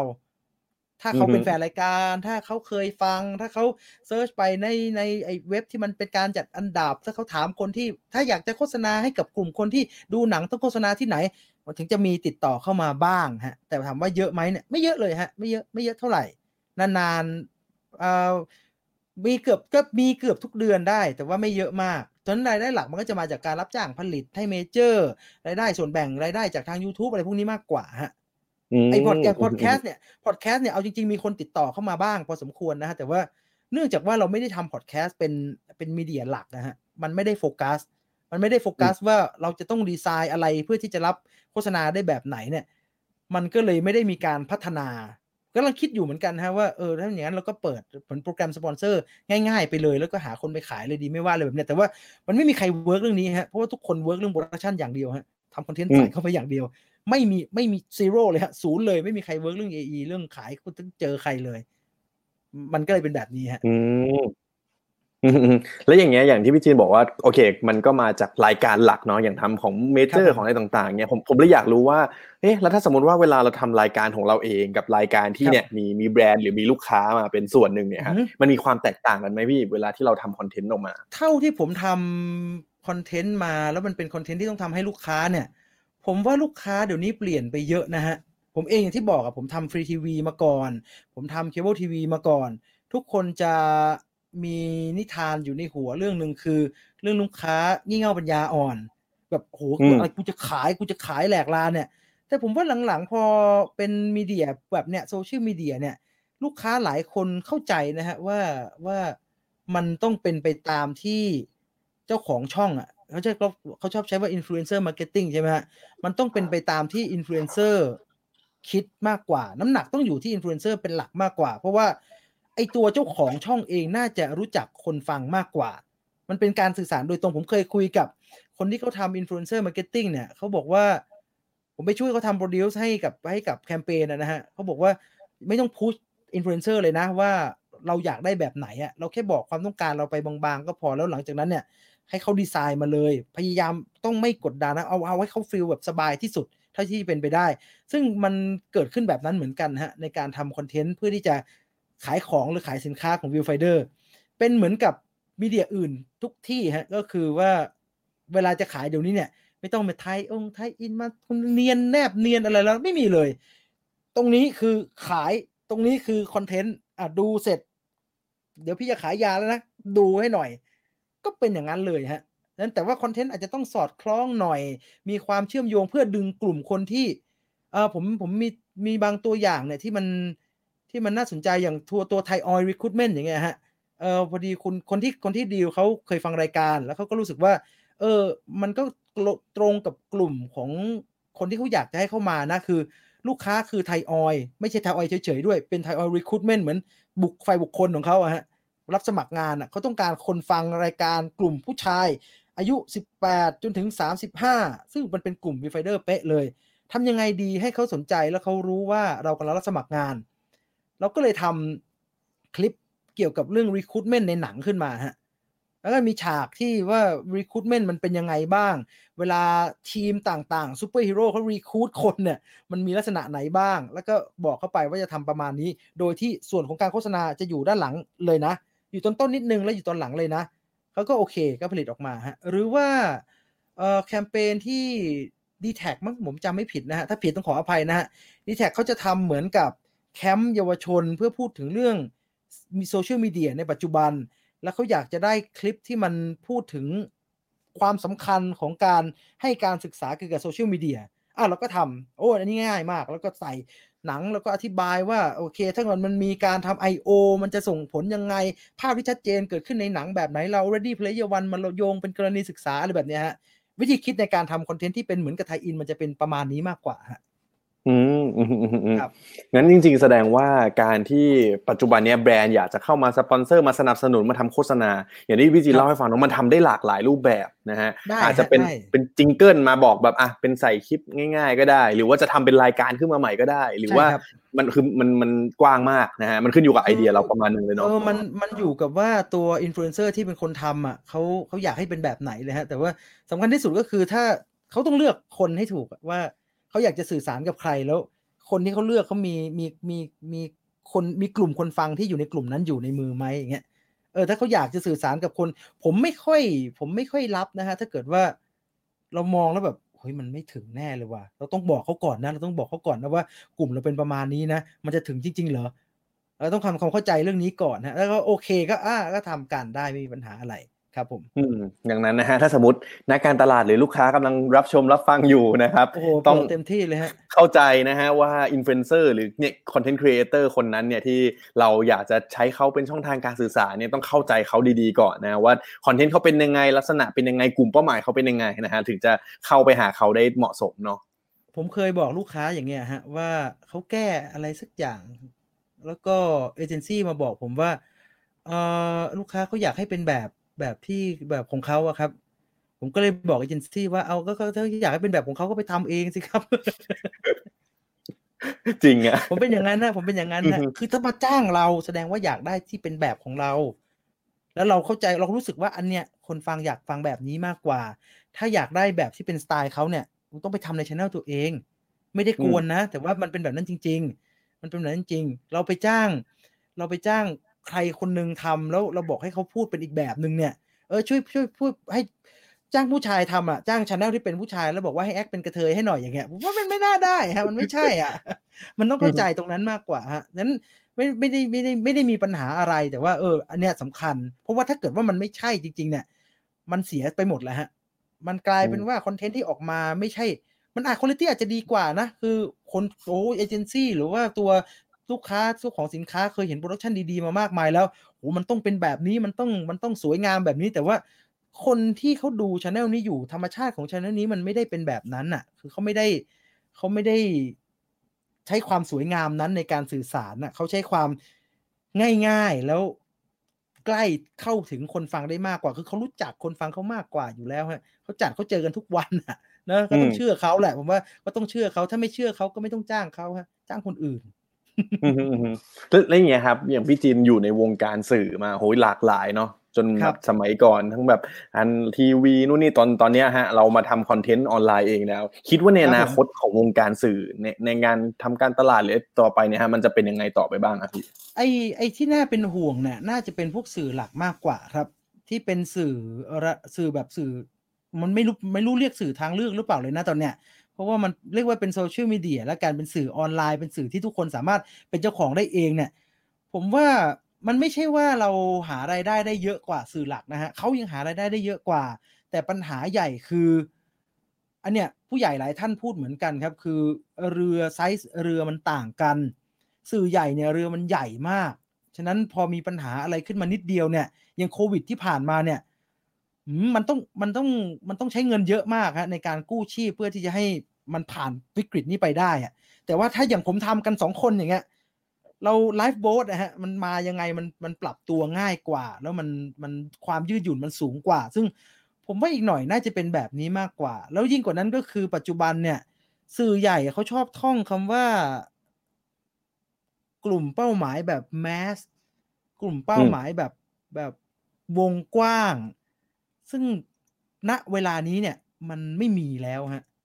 เออมันไม่มีคำว่าแมสแล้ว ผมว่าถ้าบอกว่าแมสเท่ากับว่าเราไม่รู้จักว่าคนฟังของเราเป็นใคร มันต้องเห็นเลยอะ่ะเออ มันต้องเห็นว่าเราทำอันนี้ขึ้นมาเพราะเราอยากจะให้ใครฟัง ไม่ว่าจะเป็นไม่ว่ากลุ่มนั้นมันจะเยอะหรือว่าน้อยในประเทศไทยก็ตามอะแต่ถ้าเราเห็นน่ะเช่นเราทำอันนี้ขึ้นมาเพื่อเราอยากจะให้เราทำอาหารรายการอาหารที่เกี่ยวกับหนังขึ้นมาเพราะเราอยากจะให้คนที่ทำกับข้าวเป็นแล้วชอบดูหนัง ดูอันนี้อย่างเงี้ย มันต้องเห็นชัดนะฮะยิ่งกว่านั้นก็คือเราต้อง treat คนฟังเนี่ย คนแทบจะคนต่อคนเลยมั้งผมว่านะ เมื่อก่อนตอนทำฟรีทีวีเนี่ยเราไม่ต้องสนใจแล้วฮะเราสื่อสารกับคนจำนวนมาก จดหมายเขามาด่าฉบับเดียวเราก็อ่านแล้วเราก็คิดบ้างก็ได้ แต่ว่าเราไม่ต้องตอบโทรไปคุยกับเขาเงี้ยแต่ว่าไม่ได้เดี๋ยวนี้ไม่ได้ฮะเขาคอมเมนต์มาเราถ้าจะต้องตอบทุกอันนะฮะมีใครถามทักเข้ามาใน inbox เราก็ต้องคุยกับเขาคนต่อคนอะ เพราะว่ามันเป็นการเราเอาความแบบว่าเป็นกันเองแรกเนี่ยฮะ เออฉะนั้นถ้าเราเป็นกันเองเฉพาะตอนจัดอย่างเงี้ยแล้วเวลาเราบอกว่าไอ add มาได้นะครับทักเข้ามามีอะไรแล้วเราไม่เป็นกันเองตอนเวลานั้นด้วยเนี่ยมันน่าจะมีปัญหาฮะแต่ว่ามันต้องแลกนะฮะหลายคนรู้สึกว่าเออมันมันก็มันก็ไม่ได้ว่ามันก็ไม่ได้ว่ามีข้อดีอย่างเดียวมันก็มันก็คุณก็ต้องแลกกับอะไรบางอย่างมาด้วยแหละ แต่ว่าผมว่าเวทิศทางของการทำมีเดียมันจะกลายเป็นแบบนี้มากกว่าครับทำเล็กๆ แล้วก็เฉพาะเจาะจงให้ได้ว่าคอนเทนต์นั้นๆน่ะเราอยากจะให้ถึงใคร แล้วก็ทำไปให้ถึงตรงนั้นละกัน อืมอืมอืมเรียกได้ว่าวันนี้โหพี่จีนมาให้ความรู้คำแนะนำสุดยอดนะฮะนี่เราคุยกันแป๊บเดียวชั่วโมงหนึ่งแล้วนะพี่ผมผมเข้าใจความรู้สึกพี่แล้วเวลาที่ใช่ไหมจัดรายการไลฟ์แล้วแบบเอ้ยแป๊บแป๊บชั่วโมงสองชั่วโมงแล้วเนาะใช่ใช่มันมันไปมันไปเร็วมากครับ แล้วยิ่งเดี๋ยวเนี้ยผมคิดว่าผมพัฒนาทักษะในการพูดคนเดียวเนี่ย มาเยอะมากเลยเหมือนผีบ้าเลยทุกวันเนี่ยมันพูดได้มันพูดได้เรื่อยๆแล้วครับว่ามันพูดคนเดียวอยู่ชั่วโมงชั่วโมงครึ่งอย่างเงี้ยทำได้แต่ว่าต้องหัดผมจะบอกทุกคนที่อยากจัดโดยเฉพาะพอดแคสต์นะครับว่า ถ้าอยากจัดก็หัดแล้วหัดที่ว่าคือเริ่มแล้วทำแล้วอัปโหลดไปเลยไม่มีกลัว เราคิดว่าเรารู้เรื่องอะไรจริงเราทำรายการพอดแคสต์ทุกวันนี้การฝึกคือการทำจริงไปเลยอะครับ มันไม่เหมือนเมื่อก่อนเนาะต้องมานั่งแบบว่าต้องทำ demo ก่อนทำไปเถอะทำไปเลยโหเพื่อนรู้ไหมตอนผมทำไอ้ Viewfinder Radio เทปแรกๆอะประมาณสามเดือนแรกอะผมโดนด่าเยอะมากเลยนะฮะอืมเออทำโดไมนอะด่าพี่โดนโดนไล่โดนด่าโดนไล่ไปเขียนสคริปต์โดนบอกว่ามึงอย่าจัดเลยเนี่ยเยอะแยะไปหมดเลย ตะกุกตะกักมากอะไรอย่างนั้นอย่างนี้อะผมไม่กล้ากลับไปฟังอะฮะเทปเทปเก่าๆพวกนั้นอะกลัวรับไม่ได้ แต่ว่ามันคือการฝึกฮะพอเราฝึกเข้าเยอะๆจริง ๆ ด้วยความสม่ำเสมอเนี่ย เราทำทุกอาทิตย์หลายคนชอบถามครับว่าพี่ทำยังไงจะได้คล่องๆหน่อยอะไรเงี้ยไม่มีอะไรเลยเหมือนปั่นจักรยานเลยมึงอยากเก่งมึงก็ฝึกเยอะๆแล้วฝึกที่ว่าก็คือพูด เมื่อก่อนมันต้องพูดหน้ากระจกใช่ไหมฮะเดี๋ยวนี้ไม่ต้องจัดแล้วก็อัดแล้วก็ปล่อยไปเลย มันจะได้มีรูทีน คนฟังจะมากจะน้อยช่างมันทำไปก่อน ยิ่งทำเป็น timeless ได้ยิ่งดีทำเป็นคอนเทนต์ที่มันเก็บไว้ไม่บูดไม่เน่าเนี่ย สักวันคนคงมาหาเจอแล้วมันก็มันจะกลายเป็น popular ขึ้นมาเองก็ได้แต่ว่าฝึกนะฮะ ถ้าอยากทำนะ ถ้าอยากทำผมอะอยากให้คนฟังพอดแคสต์เยอะๆนะวันเนี้ยผมไม่มีปัญหาเลยนะฮะ เพราะว่าเนี่ยเอาเพิร์ดมาถูกวันมากเลย เพราะว่าสัปดาห์เนี้ยพอดแคสต์อันดับ Viewfinder ร่วงมากเลย ตอนเพราะว่าสงตอนสามนี้สัปไปอยู่ที่เท่าไหร่แล้วพี่สิบกว่าฮะสิบหกมั้งอืมปัญหาก็คือสองสามสัปดาห์เนี่ยงานแบบมีปัญหาชีวิตหลายอย่างมากเลย มันมันไม่มีเวลาเข้าไปโฟกัสพอดแคสต์พอดแคสต์เลย ผมไม่ได้อัปโหลดรายการสักสองอาทิตย์ได้แล้วมั้งฮะพอไม่ได้อัปโหลดอืมรายการในในพอดแคสต์เนี่ยเราเห็นเลย ถ้าช้าถ้าไม่ตรงตามรูทีนเนี่ยมันจะล่วงทันทีเลย คนฟังมันจะหายทันที แล้วคลิปที่ควรจะมีคนฟังพันหนึ่งภายในสัปดาห์เดียวเนี่ย มันจะเหลือร้อยกว่าคนเลยฮะนั้นรูทีนกับความสม่ำเสมอสำคัญมากอ่า มันก็เลยตก แต่ผมไม่ค่อยผมไม่มีผมไม่ได้มีปัญหา ผมรู้สึกว่าพอเรามองเข้าไปในอันดับเวลาแคสคาเขาแชร์มาเนี่ยเวลาแคสคาเขาโพสต์แล้วผมเข้าไปดูเนี่ยหรือว่าเราเข้าไปดูในอันดับของ Spotify เองเนี่ยเราจะเห็นว่ามันมีพอดแคสต์รายการใหม่ๆ ที่มีชื่อรายการที่น่าสนใจเนี่ยอยู่เยอะแล้วผมว่าการที่มีรายการเยอะเนี่ยถ้าเขาทุกคนช่วยกันล่อมนุษย์ในประเทศไทยเข้ามาให้ฟังพอดแคสต์เยอะขึ้นเยอะขึ้นเนี่ย ผมไม่มีปัญหาเลยฮะ เพราะว่ายอดคนฟังใน Viewfinder เนี่ยโอเค อันดับมันลงเพราะคนทุกคนเขามาเฉลี่ยไง แต่ว่ายอดที่เราเข้าไปดูในหลังบ้านเนี่ย มันก็ไม่ได้ลดนะ มันก็มันก็โอเคนะ โอเค ถ้าเราอยากจะสู้ ด้วยการมี The Standard ล้อมหน้าล้อมหลังอยู่เนี่ย แล้วก็อันนี้ทำแล้วก็ทำคนก็แซวบ่อยเนาะเออเรามีสองคนเนี่ยเราก็สู้ มันล้อมจริงนะครับผมล้อมทุกที่ทุกทางเลยเหนื่อยมากเลย ก็ทำฮะก็ทำไปก็ดีฮะ ยิ่งมีคนทำเยอะยิ่งอย่างที่บอกอะถ้าถ้าพอดแคสต์มันกลายเป็นมันกลายเป็นวิทยุขึ้นมาได้จริง ๆอะแล้วทุกคนรู้สึกว่าอยากฟังรายการแบบวิทยุเมื่อก่อนเสน่ห์แบบรายการวิทยุเมื่อก่อน มันกลับมาในพอดแคสต์แล้ว คนไป ทำนาก็ฟังคนขี่มอไซค์ก็ฟังเนี่ยคนฟังเพลงน้อยลงนะฮะผมเสียใจแทนศิลปินพอสมควรนะเพราะว่าเดี๋ยวเนี้ยเวลาอยู่ในหูคนเดินไปเดินมาเนี่ยถ้าเราหน้าด้านพอเราไปดึงมาฟังเนี่ยจำนวนมากฟังพอดแคสต์นะครับจำนวนมากอืมฟังคนไม่ใช่พอดแคสต์โดยตรงหรอกจำนวนมากฟังคนพูดอยู่เนกอะไหมฮะอืมฟังคนไม่ได้ฟังคนร้องเพลงไม่ได้ฟังดนตรี เราเห็นแม่ค้าเต็มไปหมดเลยที่ขายส้มตำอยู่ แล้วก็เปิดอาจารย์ยอดฟังอืมเปิดอืมเล่าเรื่องผีฟังอะไรแบบเนี้ยเออ ถ้าคนที่ธรรมชาติเขาอยู่ใน YouTube เนาะแต่ถ้าเกิดคนที่เขาฟังแบบนั้นใน YouTube เนี่ยเขารู้จักว่ามันมีพอดแคสต์แล้วมันฟังง่ายกว่าสะดวกกว่า แล้วคนจำนวนมากเหล่านั้นไหลมาในพอดแคสต์เนี่ยมันจะกลายเป็นสื่อที่น่าสนใจนะฮะช่วยช่วยกันสร้างได้แล้วมันมันทีนี้มันจะง่ายกว่า YouTube อีก เมื่อก่อนเราบอกว่าเราสามารถมีช่องโทรทัศน์เป็นของตัวเองได้ด้วยการทำ YouTube แต่ว่าสุดท้ายแล้วการทำ YouTube ก็ต้องการ production ที่มากมายฮะมากมาย ผมจะบอกทุกคนเสมอว่าแหมชอบอบรมกันนะชอบพูดจัง ใช้ไมค์ใช้ iPhone ก็ได้ครับในการทำคอนเทนต์เราไม่ต้องลงทุนอันนั้นโอ้โหไม่จริงอะคนที่พูดอะกลับไปดูอุปกรณ์ที่บ้านกันอะ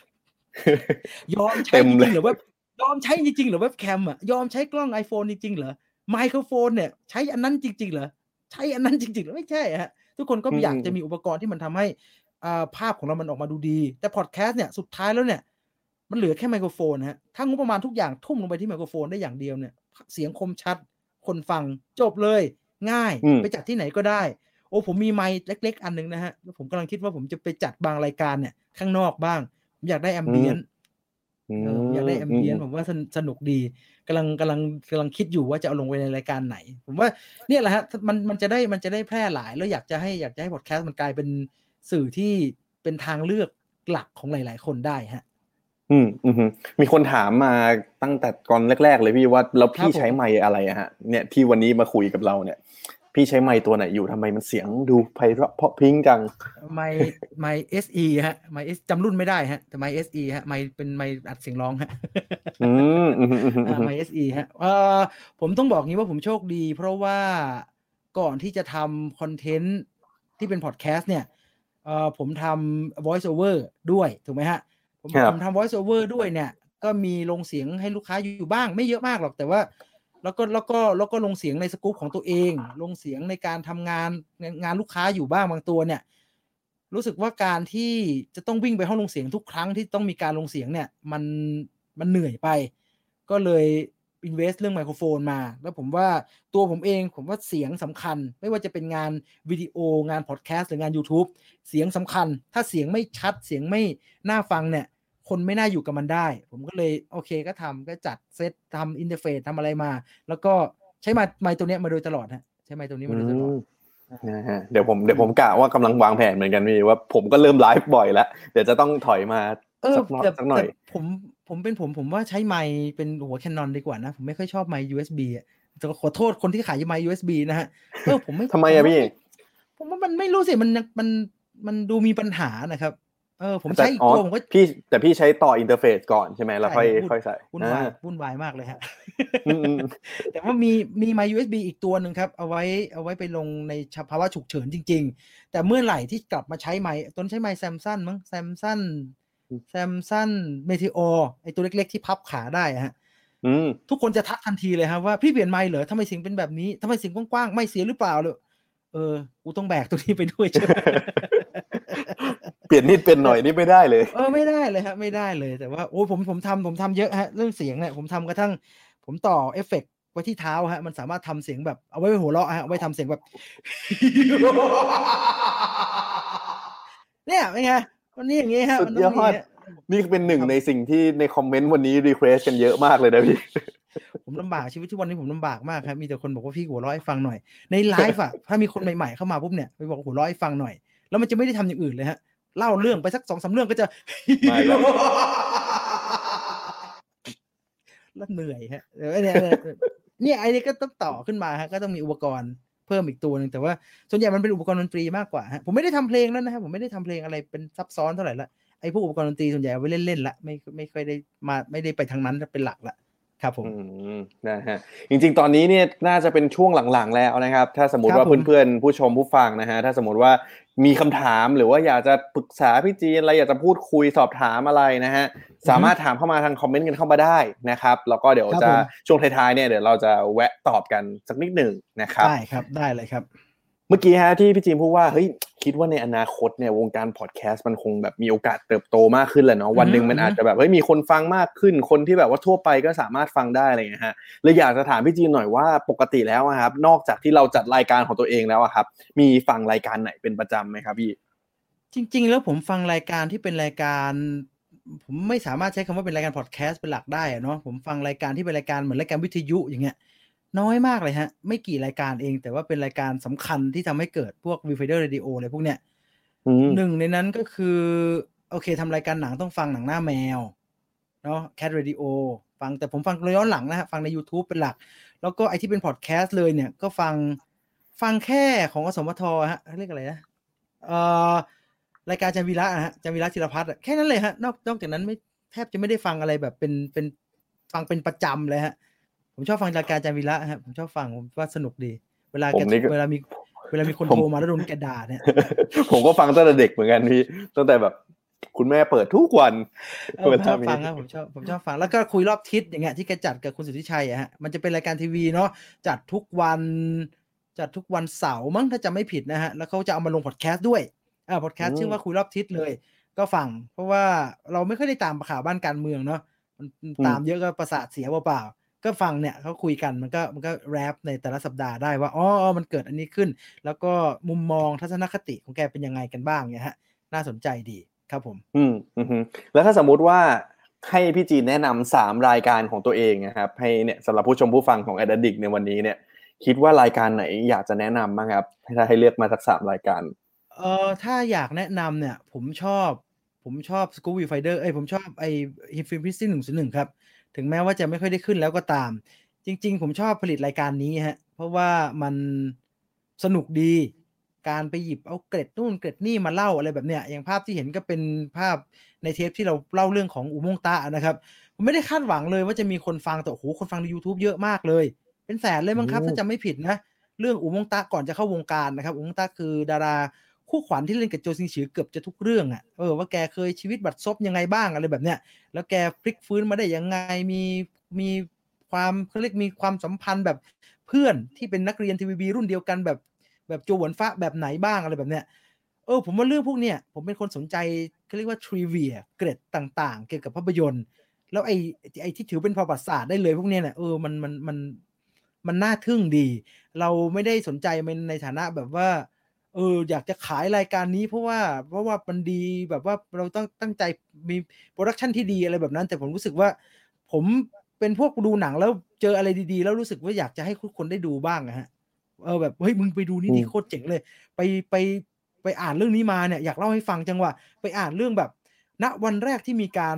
create ไดโนเสาร์ขึ้นมาใน Jurassic Park มันเกิดอะไรขึ้นบ้างแบบเนี้ยใครอยู่ในรถแวนคันนั้นบ้างอะไรแบบโอ้โหผมชอบเรื่องแบบนั้นมากฮะแล้วก็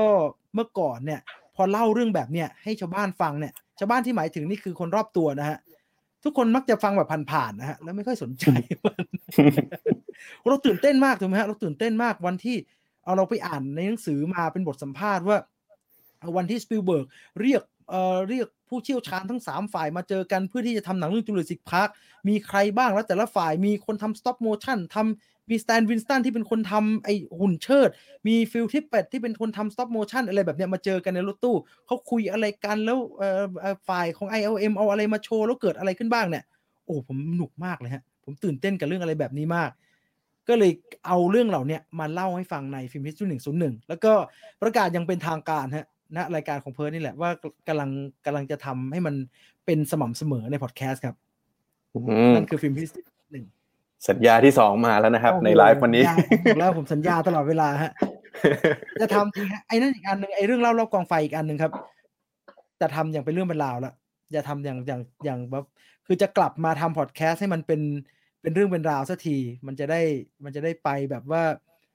มีแบบแผนไม่ไม่ไม่ไม่ไปแบบเป็นสื่อรองที่รองรองแบบนี้ฮะ อยากอือฮึอยากจะทำแบบนั้นมากกว่าครับผม นอกจากนั้นได้ก็จะมี Story Finder ก็ดีฮะ Story Finder ก็อยากแนะนำให้ทุกคนได้ฟังครับเอ่อก่อนหน้านี้เนี่ยพยายามจะคือผมปั้นเป็น YouTube เป็นช anel ใหม่ขึ้นมานะครับ แล้วก็ไม่ค่อยได้เอาลงพอดแคสต์เพราะว่า โอเคเราอยากจะปั้นอันไหน เราก็อยากจะผลักให้คนไปฟังอันนั้นนะเนาะแต่ว่าคิดว่าจะคิดว่าจะทยอยเอาลงพอดแคสต์อย่างอย่างเป็นทางการแล้วครับ ไม่เกินวันสองวันเนี่ยน่าจะเอาเรื่องผู้ชนะสิบทิศลงให้หมดเลยมีสิบหกตอนมั้งครับเออใครอยากจะฟังแบบหนุกๆเนี่ย สิบหกตอนที่ว่าเนี่ยขับรถเชียงใหม่กรุงเทพยังไม่จบเลยนะฮะ ตอนหนึ่งเกือบสองชั่วโมงอะฮะ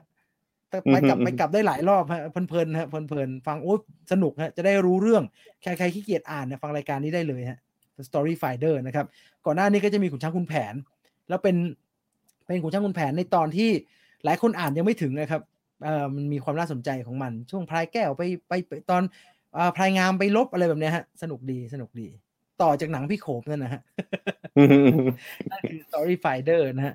อีกรายการหนึ่งที่ผมจำไม่ได้ เพิ่มรูปขึ้นมาได้ไหมฮะ คุยออกรถใช่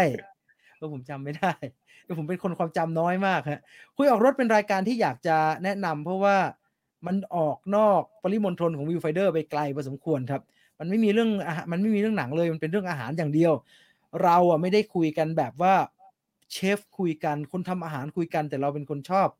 สนใจเรื่องนี้แล้วเราอยากจะชวนทุกคนคุย ไม่มีอะไรถูกแบบว่าไม่มีอะไรเป็นแบบเป็นผู้เชี่ยวชาญหรอกฮะกก็ก็คุยกันฉะนั้นเราก็เปิดว่าใครมีอะไรที่มันดีกว่าที่เราคุยเนี่ยก็แบ่งปันกันได้นะ เรามาสนทนากันภาษาคนชอบกินเหมือนกัน ก็เป็นรายการคุยออกรถครับนี่ก็เป็นที่มาทำไมทำไมโปสเตอร์วันนี้เราถึงเป็นรูปพี่จีนถือหมูกรอบอยู่นะคือฮะหมูกรอบนะครับนะฮะ ชอบชอบทำผมชอบมันเป็นการมันเป็นการค้นคว้าครับ ว่าเราจะทำยังไงให้หนังมันกรอบได้ขนาดนั้นเนี่ยโอ้โหผมผมลงทุนลงแรงไปกับมันเยอะมากเลยฮะเหนื่อยมากเลยอืมอืมพอพอพี่จีนเล่าแบบเนี้ยผมเลยอยากรู้ว่าโหยแต่ละรายการที่พี่แนะนำเนี่ย มันดูเป็นครับรายการที่แบบว่า เราต้องใช้เวลาทำความเข้าใจอืมอืมมีข้อมูลเยอะๆมาก ๆเลยนะพี่ เลยอยากครับจะให้พี่แนะนำหน่อยว่ามันมีเคล็ดลับมันมีอะไรไหมฮะว่าเนี่ย ถ้าสมมุติว่าเราต้องการเหมือนย่อยข้อมูลอะไรบางอย่าง เพื่อให้นำเอามาทำคอนเทนต์ต่อยอดไม่ว่าจะรูปแบบไหนก็ตามเนี่ย มันมีวิธีไหมฮะถ้าสมมติข้อมูลมันเนี่ยมันเยอะมากเลยหรืออะไรเงี้ยครับเอ่อเบื้องต้นเราก็ต้องเราก็ต้องสนใจเรื่องนั้นจริงๆแหละครับ อืม แล้วพอเราสนใจเรื่องนั้นจริง ๆ เนี่ย เราก็อยากจะรู้ว่าความจริงในเรื่องนั้นๆ เนี่ยมันเป็นยังไงบ้าง มันมีพยายามแตกมันออกมาในหลาย ๆ แง่มุมนะครับ ว่าโอเค topic มันมีเรื่องนี้ เราอยากทำอันเนี้ย แล้วเราจะแตกไปในทิศทางไหนได้บ้างเนี่ยเราก็ค่อยๆสืบค้นมันไปเรื่อยๆครับณวันนี้มันมันไม่ยากในการสืบค้นข้อมูลนะเนาะเราก็หามันไปใน Google ก่อนเลยครับนะเหมือนคนเมื่อก่อนอะเมื่อก่อนผมทำงานเนี่ยนึกอะไรไม่ออกก็ไปห้องสมุดก่อน ไปหาหนังสืออืมที่มันเกี่ยวข้องเปิดเปิดอ่านก่อนแต่ว่าตอนนี้ไม่ต้องละ นึกอะไรไม่ออกก็เข้า Google ไปก่อน หาพยายามคิด keyword แล้วก็ search อะไรก็ได้ขึ้นมา แล้วก็อ่านมันไปเรื่อยๆครับข้อจำกัดเดียวที่คิดว่าควรจะต้องทำให้ได้คือ นอกน่าจะต้องสืบค้นข้อมูลเป็นภาษาอังกฤษ เป็นหลักครับอืมโดยเฉพาะฝั่งอืมโดยเฉพาะฝั่งหนังเนาะโดยเฉพาะถ้าจะทำเรื่องหนังเนี่ยเอ่อถ้าเราเริ่มต้นด้วยข้อมูลภาษาไทยน่าจะได้อะไรน้อยอ่าเราก็อ่านไปเรื่อยแล้วฮะแล้วก็อ่านอ่านอ่านอ่านเก็บเก็บไปเรื่อยเอ่อไอพวกวิกิพีเดียนี่ก็มีประโยชน์นะฮะเพราะว่ามันมันเป็นมันเป็นโอเวอร์วิวกว้างๆแล้วบางทีมันก็ไปเจอ bullet ที่น่าสนใจแล้วเราค่อยค่อยไปหาอันนั้นต่อ พอได้ข้อมูลทั้งหมดมาเนี่ย เราค่อยมา เราค่อยมาปรุงมันฮะว่าเราจะเล่ามันออกมาแบบไหน เราจะอืม ถ้าเริ่มทำใหม่ ๆ ผมจะแนะนำว่า ผมเองอะ ผมเป็นคนไม่ค่อยชอบใส่ attitude ตัวเองลงไปฮะอืมากจนเกินไป เออ ผมไม่ค่อย ผมว่าไม่ ผมรู้สึกอยู่เสมอว่าคนไม่น่าจะสนใจว่าเราคิดยังไงวะคนน่าจะสนใจมากกว่าว่าเรื่องราวมันเป็นแบบไหน ฉะนั้นเราจะใส่ attitude ลงไปน้อยมากฮะ นิดหน่อยพอเอาแค่ เอาแค่พอให้มันมีสีสัน กัดนิดนิดไอ้ที่เห็นอยู่นี่น้อยแล้วนะฮะถ้าจะใส่เต็มมันจะมันจะเละเทะมากนะฮะใส่ไปนิดนิดหน่อยหน่อยๆพอฮะคือคือคืออย่า อย่าเอาคือเราทำคอนเทนต์ขึ้นมาแล้วเนี่ย บางคนมักจะเอาคอนเทนต์ของตัวเองเนี่ยเป็นที่แบบระบายความ คือมันถูกถ้าเราเป็นแบบ somebody แล้ว คนแบบว่าอืมคนสนใจ คนสนใจความเห็นเราแล้วเนี่ยมันถูก แต่ถ้าเริ่มใหม่ๆเนี่ยผมว่าไม่น่านะฮะมันต้องมันต้องเปิดด้วยข้อมูลที่ดีแล้วคนสนใจจริง แล้วก็เรารู้จริง ๆอะเออเราเรารู้สึกว่าเราอยากนำเสนอเอ้ยเรื่องนี้อยากบอกมากเลยว่ะเนี่ย มันน่าจะนำมาซึ่งการนำเสนอที่ดีฮะ แต่ว่าไอจะปรุงมันออกมาแบบไหนให้มันกลมกล่อมได้เนี่ย ผมว่าต้องใช้ประสบการณ์เลยครับ ไม่สามารถบอกได้ว่า โอเค มันต้องเอานี่บวกนี่เปิดด้วยนี่แล้วจบด้วยนี่เนี่ย ผมว่าไม่น่ามีสูตรสำเร็จฮะต้องทำบ่อยๆ แล้วก็ดูงานของตัวเองครับว่าเอออันนี้สนุกหรือยัง อันนี้เยอะไป อันนี้น้อยไปสำหรับเรื่องนี้ อันนี้แค่นี้พออะไรแบบเนี้ยผมว่าต้องลองลองหลาย ๆ ครั้งมากกว่าฮะลองแล้วก็ อย่าลืมกลับมารีวิวงานตัวเองอะถ้าเราลืมกลับมารีวิวงานตัวเองเนี่ยคือเราทำแล้วก็ปล่อยไปเลยเออทำว่าแต่ทำทำทำทิ้งไปทำทิ้งไปในแต่ละสัปดาห์เนี่ยการพัฒนามันจะเกิดขึ้นได้ยากฮะดูอะครับดูอะทนทรมานกับมันไปอะเราเองยังไม่ดูผมชอบใช้คำนี้ครับว่ามึงเองยังไม่ดูใครจะดูของมึงวะนึกออกไหมอืฮะมเออผมมักจะเป็นแบบนั้นมากกว่าฮะงั้นถ้าเราดูแล้วเราจะเห็นว่า เออ เราถอดจิตเรามาเป็นคนดูแล้วเนี่ยแม่งไม่น่าเบื่อจริง ๆ ด้วยว่ะ ตรงนี้ยาวมากเลยอะหรือบางครั้งเนี่ย เราตัดเองแล้วเรารู้สึกว่าโอ้โหอันนี้ไม่ได้เราต้องเป็นเนียนกับมันมากเลยเนี่ยพอเราถอดจิตมาเป็นคนดูเนี่ยฮะไอ้ที่กูทำไปนานๆเมื่อกี้หายไปไหนวะมองไม่เห็นทันเลย มันอาจจะเป็นแบบนั้นก็ได้นะครับ มันมีบางอย่างที่เราจะต้องละได้ ถ้าเกิดว่ามันจะเสียเวลาจนเกินไป มันมีบางอย่างที่เรารู้สึกว่ามันควรจะเน้นกว่านี้ ถ้าอยู่ในมุมคนดูมันจะเห็นมันต้องเห็นชัดกว่านี้อะไรแบบเนี้ยรีวิวดูดูเรียกว่าตรวจงานของตัวเองบ่อยๆฮะมันไม่มีโปรดิวเซอร์มาตรวจให้เนาะ ถ้ามันมีโปรดิวเซอร์ดุๆมาตรวจให้อาจจะพัฒนาได้เร็ว แต่ว่าในเมื่อในเมื่อเราต้องดูเองทำเองเนี่ย เข้มงวดกับตัวเองฮะ เข้มงวดกับตัวเองมากๆอาจจะจะ work ฮะจะ work ทำไปเถอะอืมอืมอืมผมว่าเป็นคำแนะนำที่ดีมากเลยพี่เพราะว่าครับจริงๆผมผมจะบอกกับน้องในทีมคล้ายๆกันเหมือนกันว่าแบบทำ content น่ะไม่ต้องคิดอะไรมาก ลองคิดดูว่าถ้าถ้าเราเป็นคนอ่านแล้วเราอยากจะอ่าน content นั้นไหมหรืออยากจะเสพ content นั้นไหมเนาะ อืมอืมอืมใช่ฮะแต่ใช่ใช่อันนี้อันนี้มีคำถามแบบส่วนตัวเลยพี่ก็คือครับผมเหมือนเหมือนพอคุยกับพี่จีนแล้วเนี่ยผมเลยรู้สึกว่า เอออะถ้าสิ่งที่ผมทำคือ Ad Addict เนาะ Ad Addict หน้าบ้านของ Ad Addict อะครับอาจจะเป็นในแง่ของ Facebook Page เป็นหลัก แต่อย่างของพี่ครับจีนเนี่ย Refinder มันคือ YouTube เป็นหลักใช่แล้วครับอย่างตอนต้นวันนี้ที่ผมบอกไปเนาะว่าเอ้ยผมก็เริ่มมีทำคอนเทนต์ใน YouTube เหมือนกันเลยอยากจะอือฮึปรึกษาพี่จีนหน่อยว่าเนี่ยถ้าสมมุติว่าผมเริ่มต้นทำช anel YouTube แรก ๆ เลยเนี่ย มันมีวิธีไหมพี่ที่จะทำยังไงให้ดึงดูดให้คนหันมาสนใจคอนเทนต์เราทั้งทั้งที่ตอนแรกของพี่ก็ไม่ได้มีช่องทางอื่นในการแบบช่วยดันใช่ขฮะนาดนั้นเลยนะอืมผมว่า ผมว่าการทำไปเรื่อยๆสำคัญฮะ เราเองเดาไม่ได้ว่าอันไหนจะเกิดอันไหนจะไม่เกิด ผมไม่เชื่อฮะ สมมุติว่ามีคนมายืนบอกว่าทำอันนี้สิแล้วคนจะดูเยอะเนี่ย ผมว่าไม่ว่ะบางเออเคยว่าชแนลใหญ่เดี๋ยวนี้เนี่ยทำอะไรคนก็ดูเนี่ยมันมี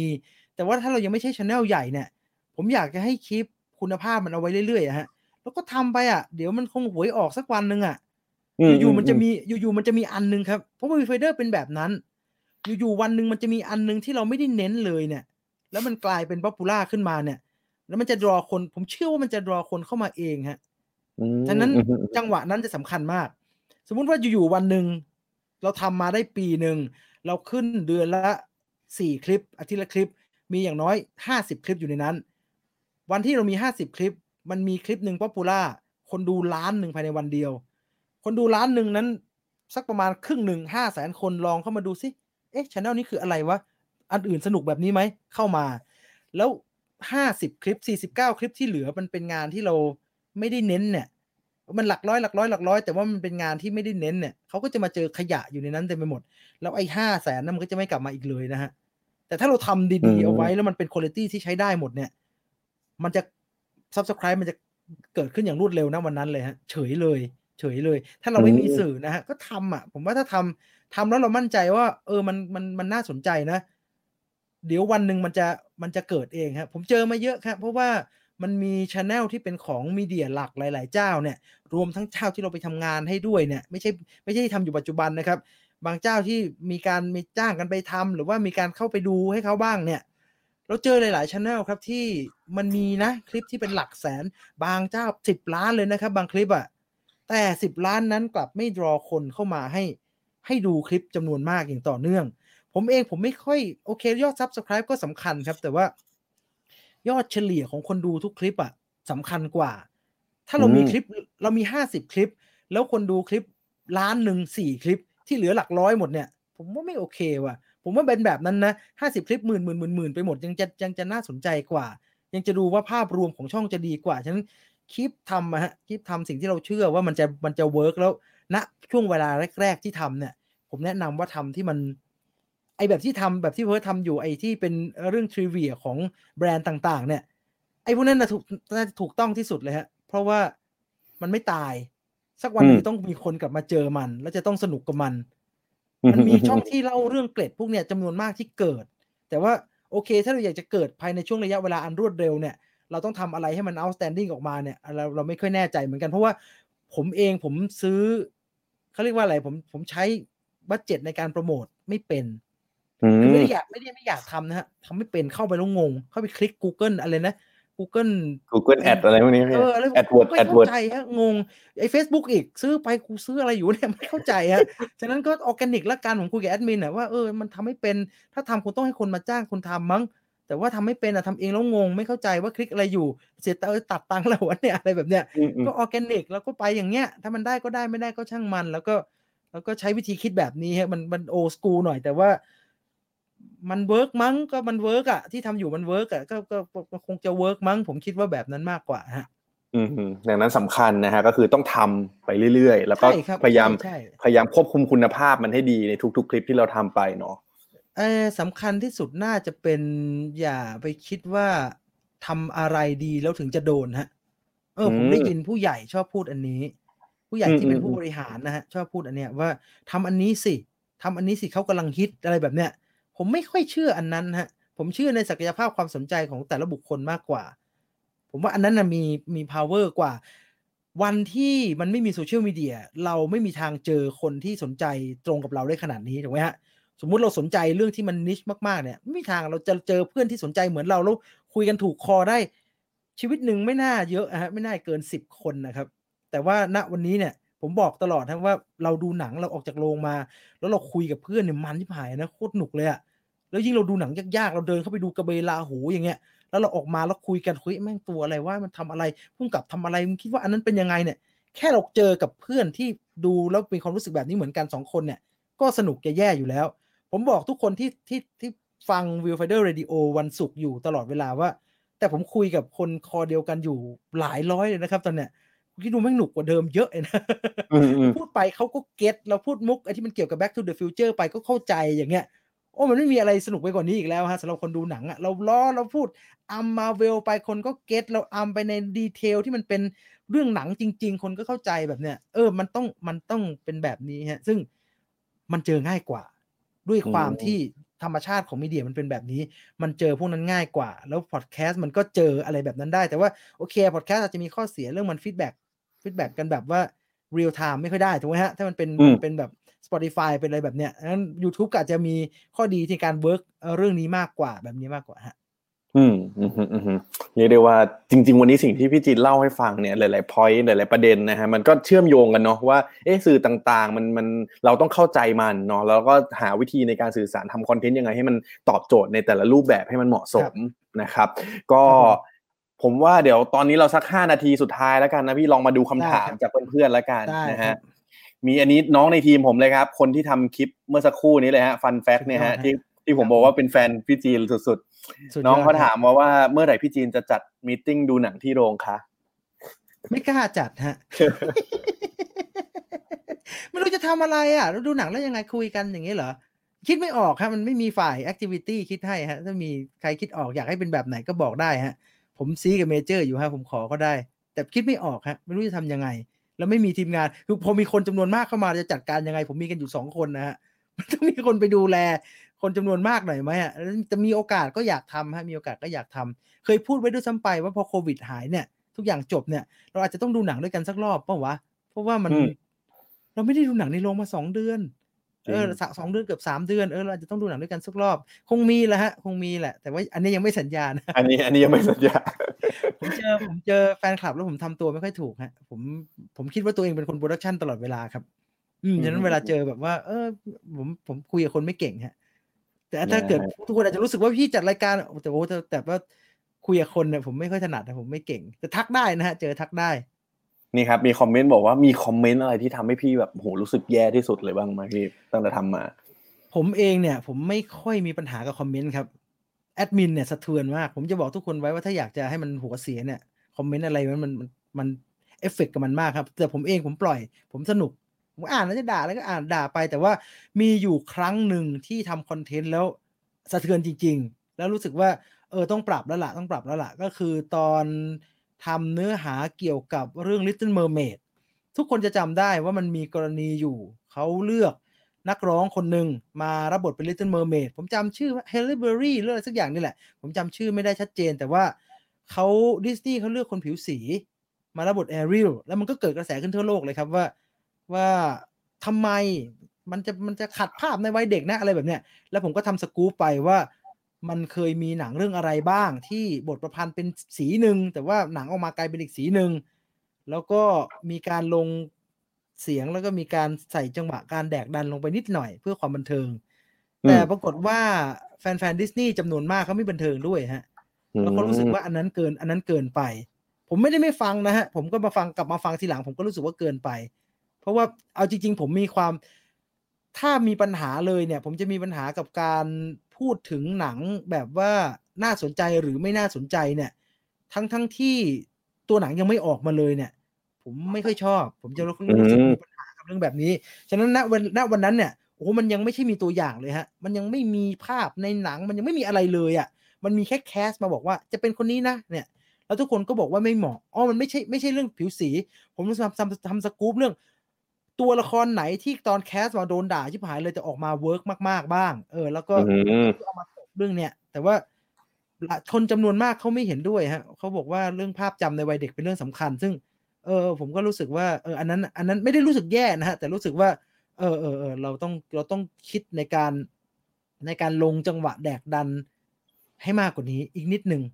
อ่าอืมไม่ได้อืมไม่ได้เอาก็เหมือนเป็นบทเรียนให้เรารู้รู้ตัวเหมือนกันเนาะมันเพราะแบบมันสนุกฮะมันสนุกการแดกอืมชาวบ้านมันสนุกฮะแบบว่าทำให้คนเจ็บเจ็บร้อนๆเนี่ยมันสนุกฮะถ้าทุกคนเห็นเรื่องทำเรื่องจับผิดอะไรพวกเนี้ยผมไม่มีปัญหาเลยนะฮะแฟนฟ้าสันฟิวจะด่าแบบด่านะครับ ด่าคือด่าด่าแบบด่าแรงมากเลยอะแต่ผมไม่มีปัญหาฮะพูดได้พูดไปไม่เป็นไร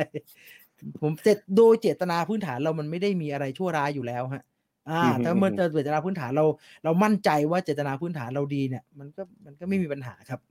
ครับมีอันนี้คอมเมนต์นะฮะว่ายังรอคอยวันที่พี่จีนจะเปิดซับช่องแล้วก็เปิดโดเน a อยู่นะฮะจริงๆมีมีหลายคอมเมนต์เหมือนกันก่อนหน้านี้ว่าแบบเฮ้ยเมื่อไหร่พี่จีนจะเปิดให้แบบให้สามารถแบบ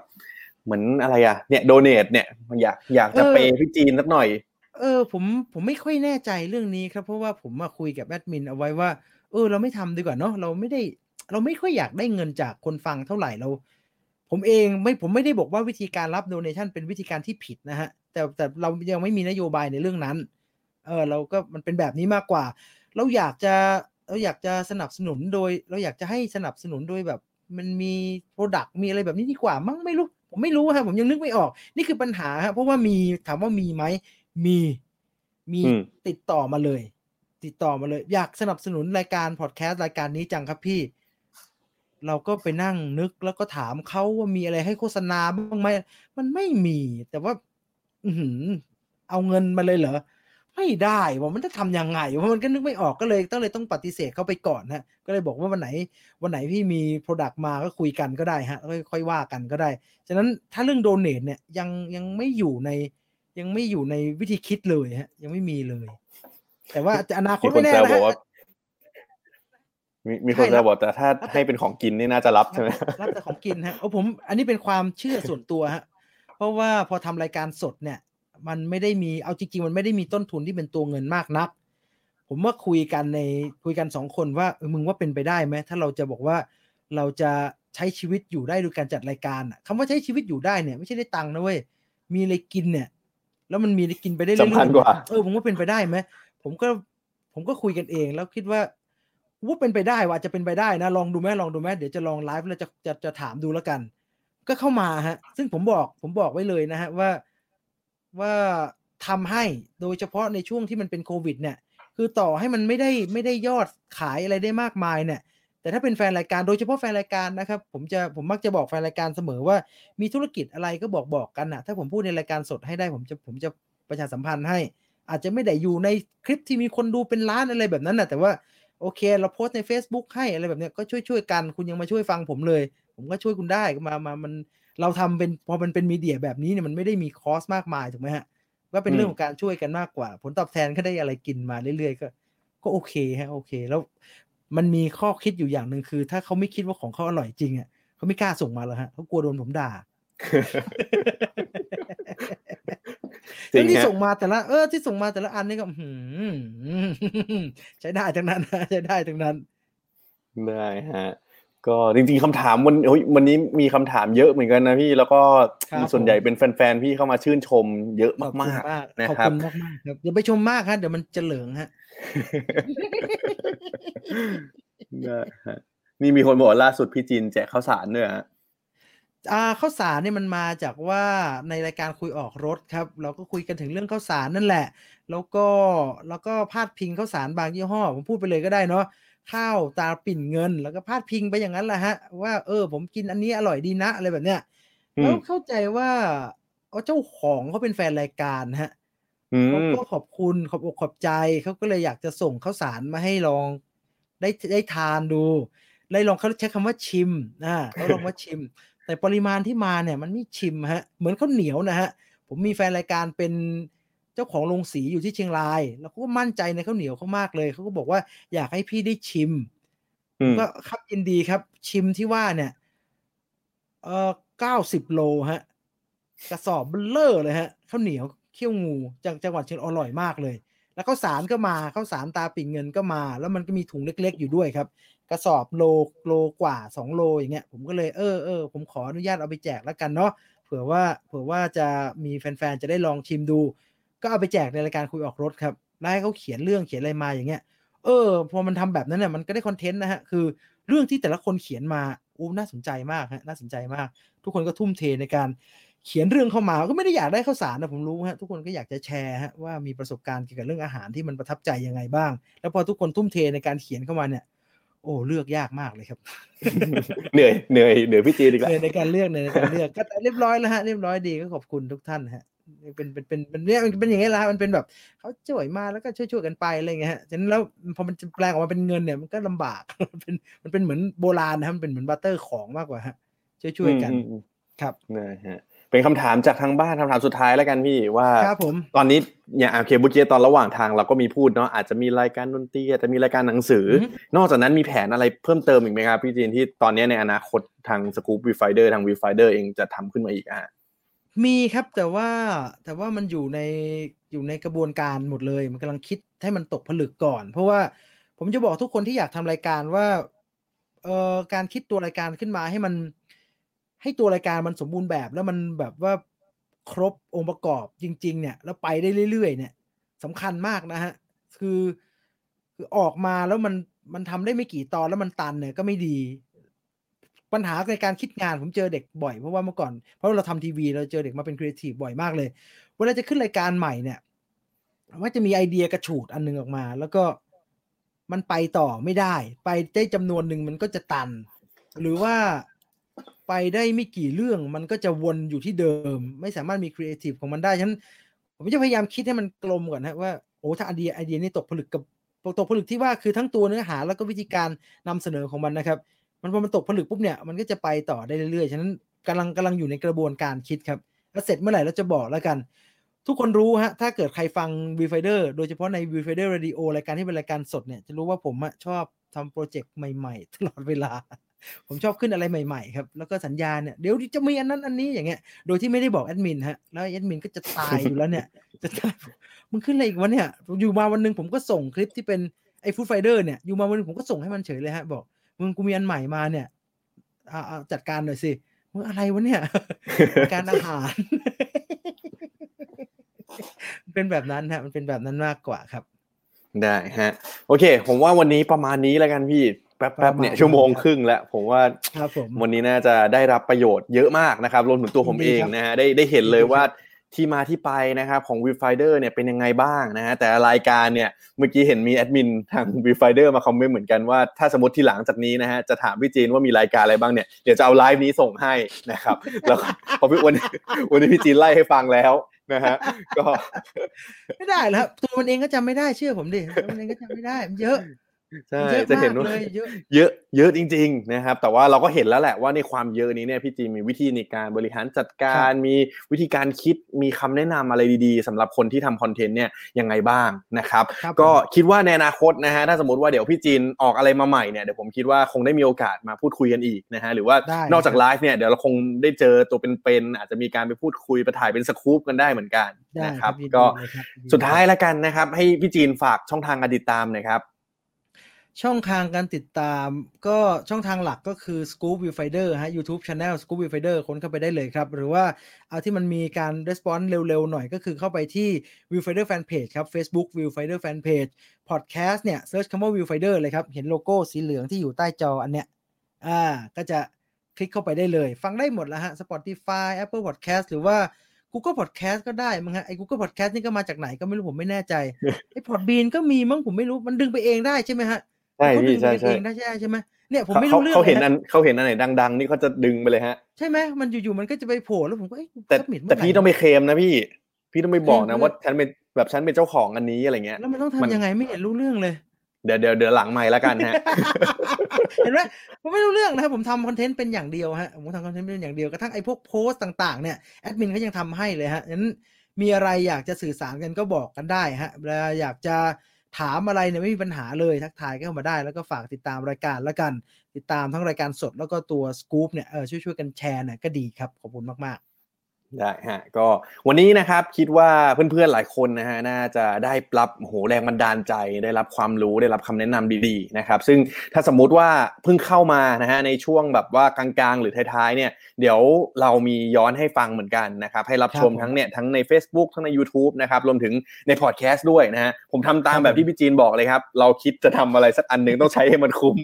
สุดยอดเลยนะฮะฮะสุดยอดสุดยอดใช่โอเคครับ วันนี้ก็ขอบคุณพี่จีนมากนะครับที่ครัมาบแบ่งปันกันในวันนี้เดี๋ยวไว้โอกาสหน้าเจอกันครับ ขอบคุณมากครับครับพี่จีนผมสวัสดีครับ สวัสดีครับอ่าก็ถือว่าเต็มๆนะครับ วันนี้ผมเป็นอีกหนึ่งวันเลยที่โอ้โห เรียกได้ว่าประทับใจมากๆนะครับ แล้วก็ได้รับประโยชน์ได้รับแรงบันดาลใจ ได้รับคำแนะนำดีๆ เยอะแยะมากมายเลยนะครับ ซึ่งผมเชื่อว่าเพื่อนๆเนาะที่เป็น content creator หรือว่า podcaster นะครับ ทุกคนก็คงได้ได้คำแนะนำได้สิ่งที่น่าจะนำไปปรับไปใช้ได้เหมือนกันนะครับ แล้วก็วันนี้นะฮะก็เป็นวันหนึ่งที่เราเนี่ย หลายถ้าหลายคนติดตามมาเนาะวันนี้เราก็เป็นเหมือนวันที่ 3 แล้วนะฮะที่เราพูดคุยกับคนที่ทำพอดแคสต์นะครับดังนั้นเนี่ยสัปดาห์ต่อไปนะครับเหมือนเดิมนะฮะเราจะหาคนที่ทำพอดแคสต์น่าสนใจเนี่ยมาพูดคุยกันเหมือนเดิมนะครับแล้วก็อย่าลืมครับเข้าไปติดตามแคสคาร์กันได้นะครับก็เป็นเพจที่นำเสนอนะฮะเรื่องราวที่น่าสนใจเกี่ยวกับเรื่องพอดแคสต์นะครับก็ถ้าใครสนใจด้านนี้เนี่ยอยากให้ลองไปติดตามมันดู นะครับมีอีกอย่างหนึ่งครับพรุ่งนี้ครับเราก็จะมีไลฟ์กันอีกเช่นเคยนะฮะคือตอนนี้เนี่ยผมตั้งเวลาไว้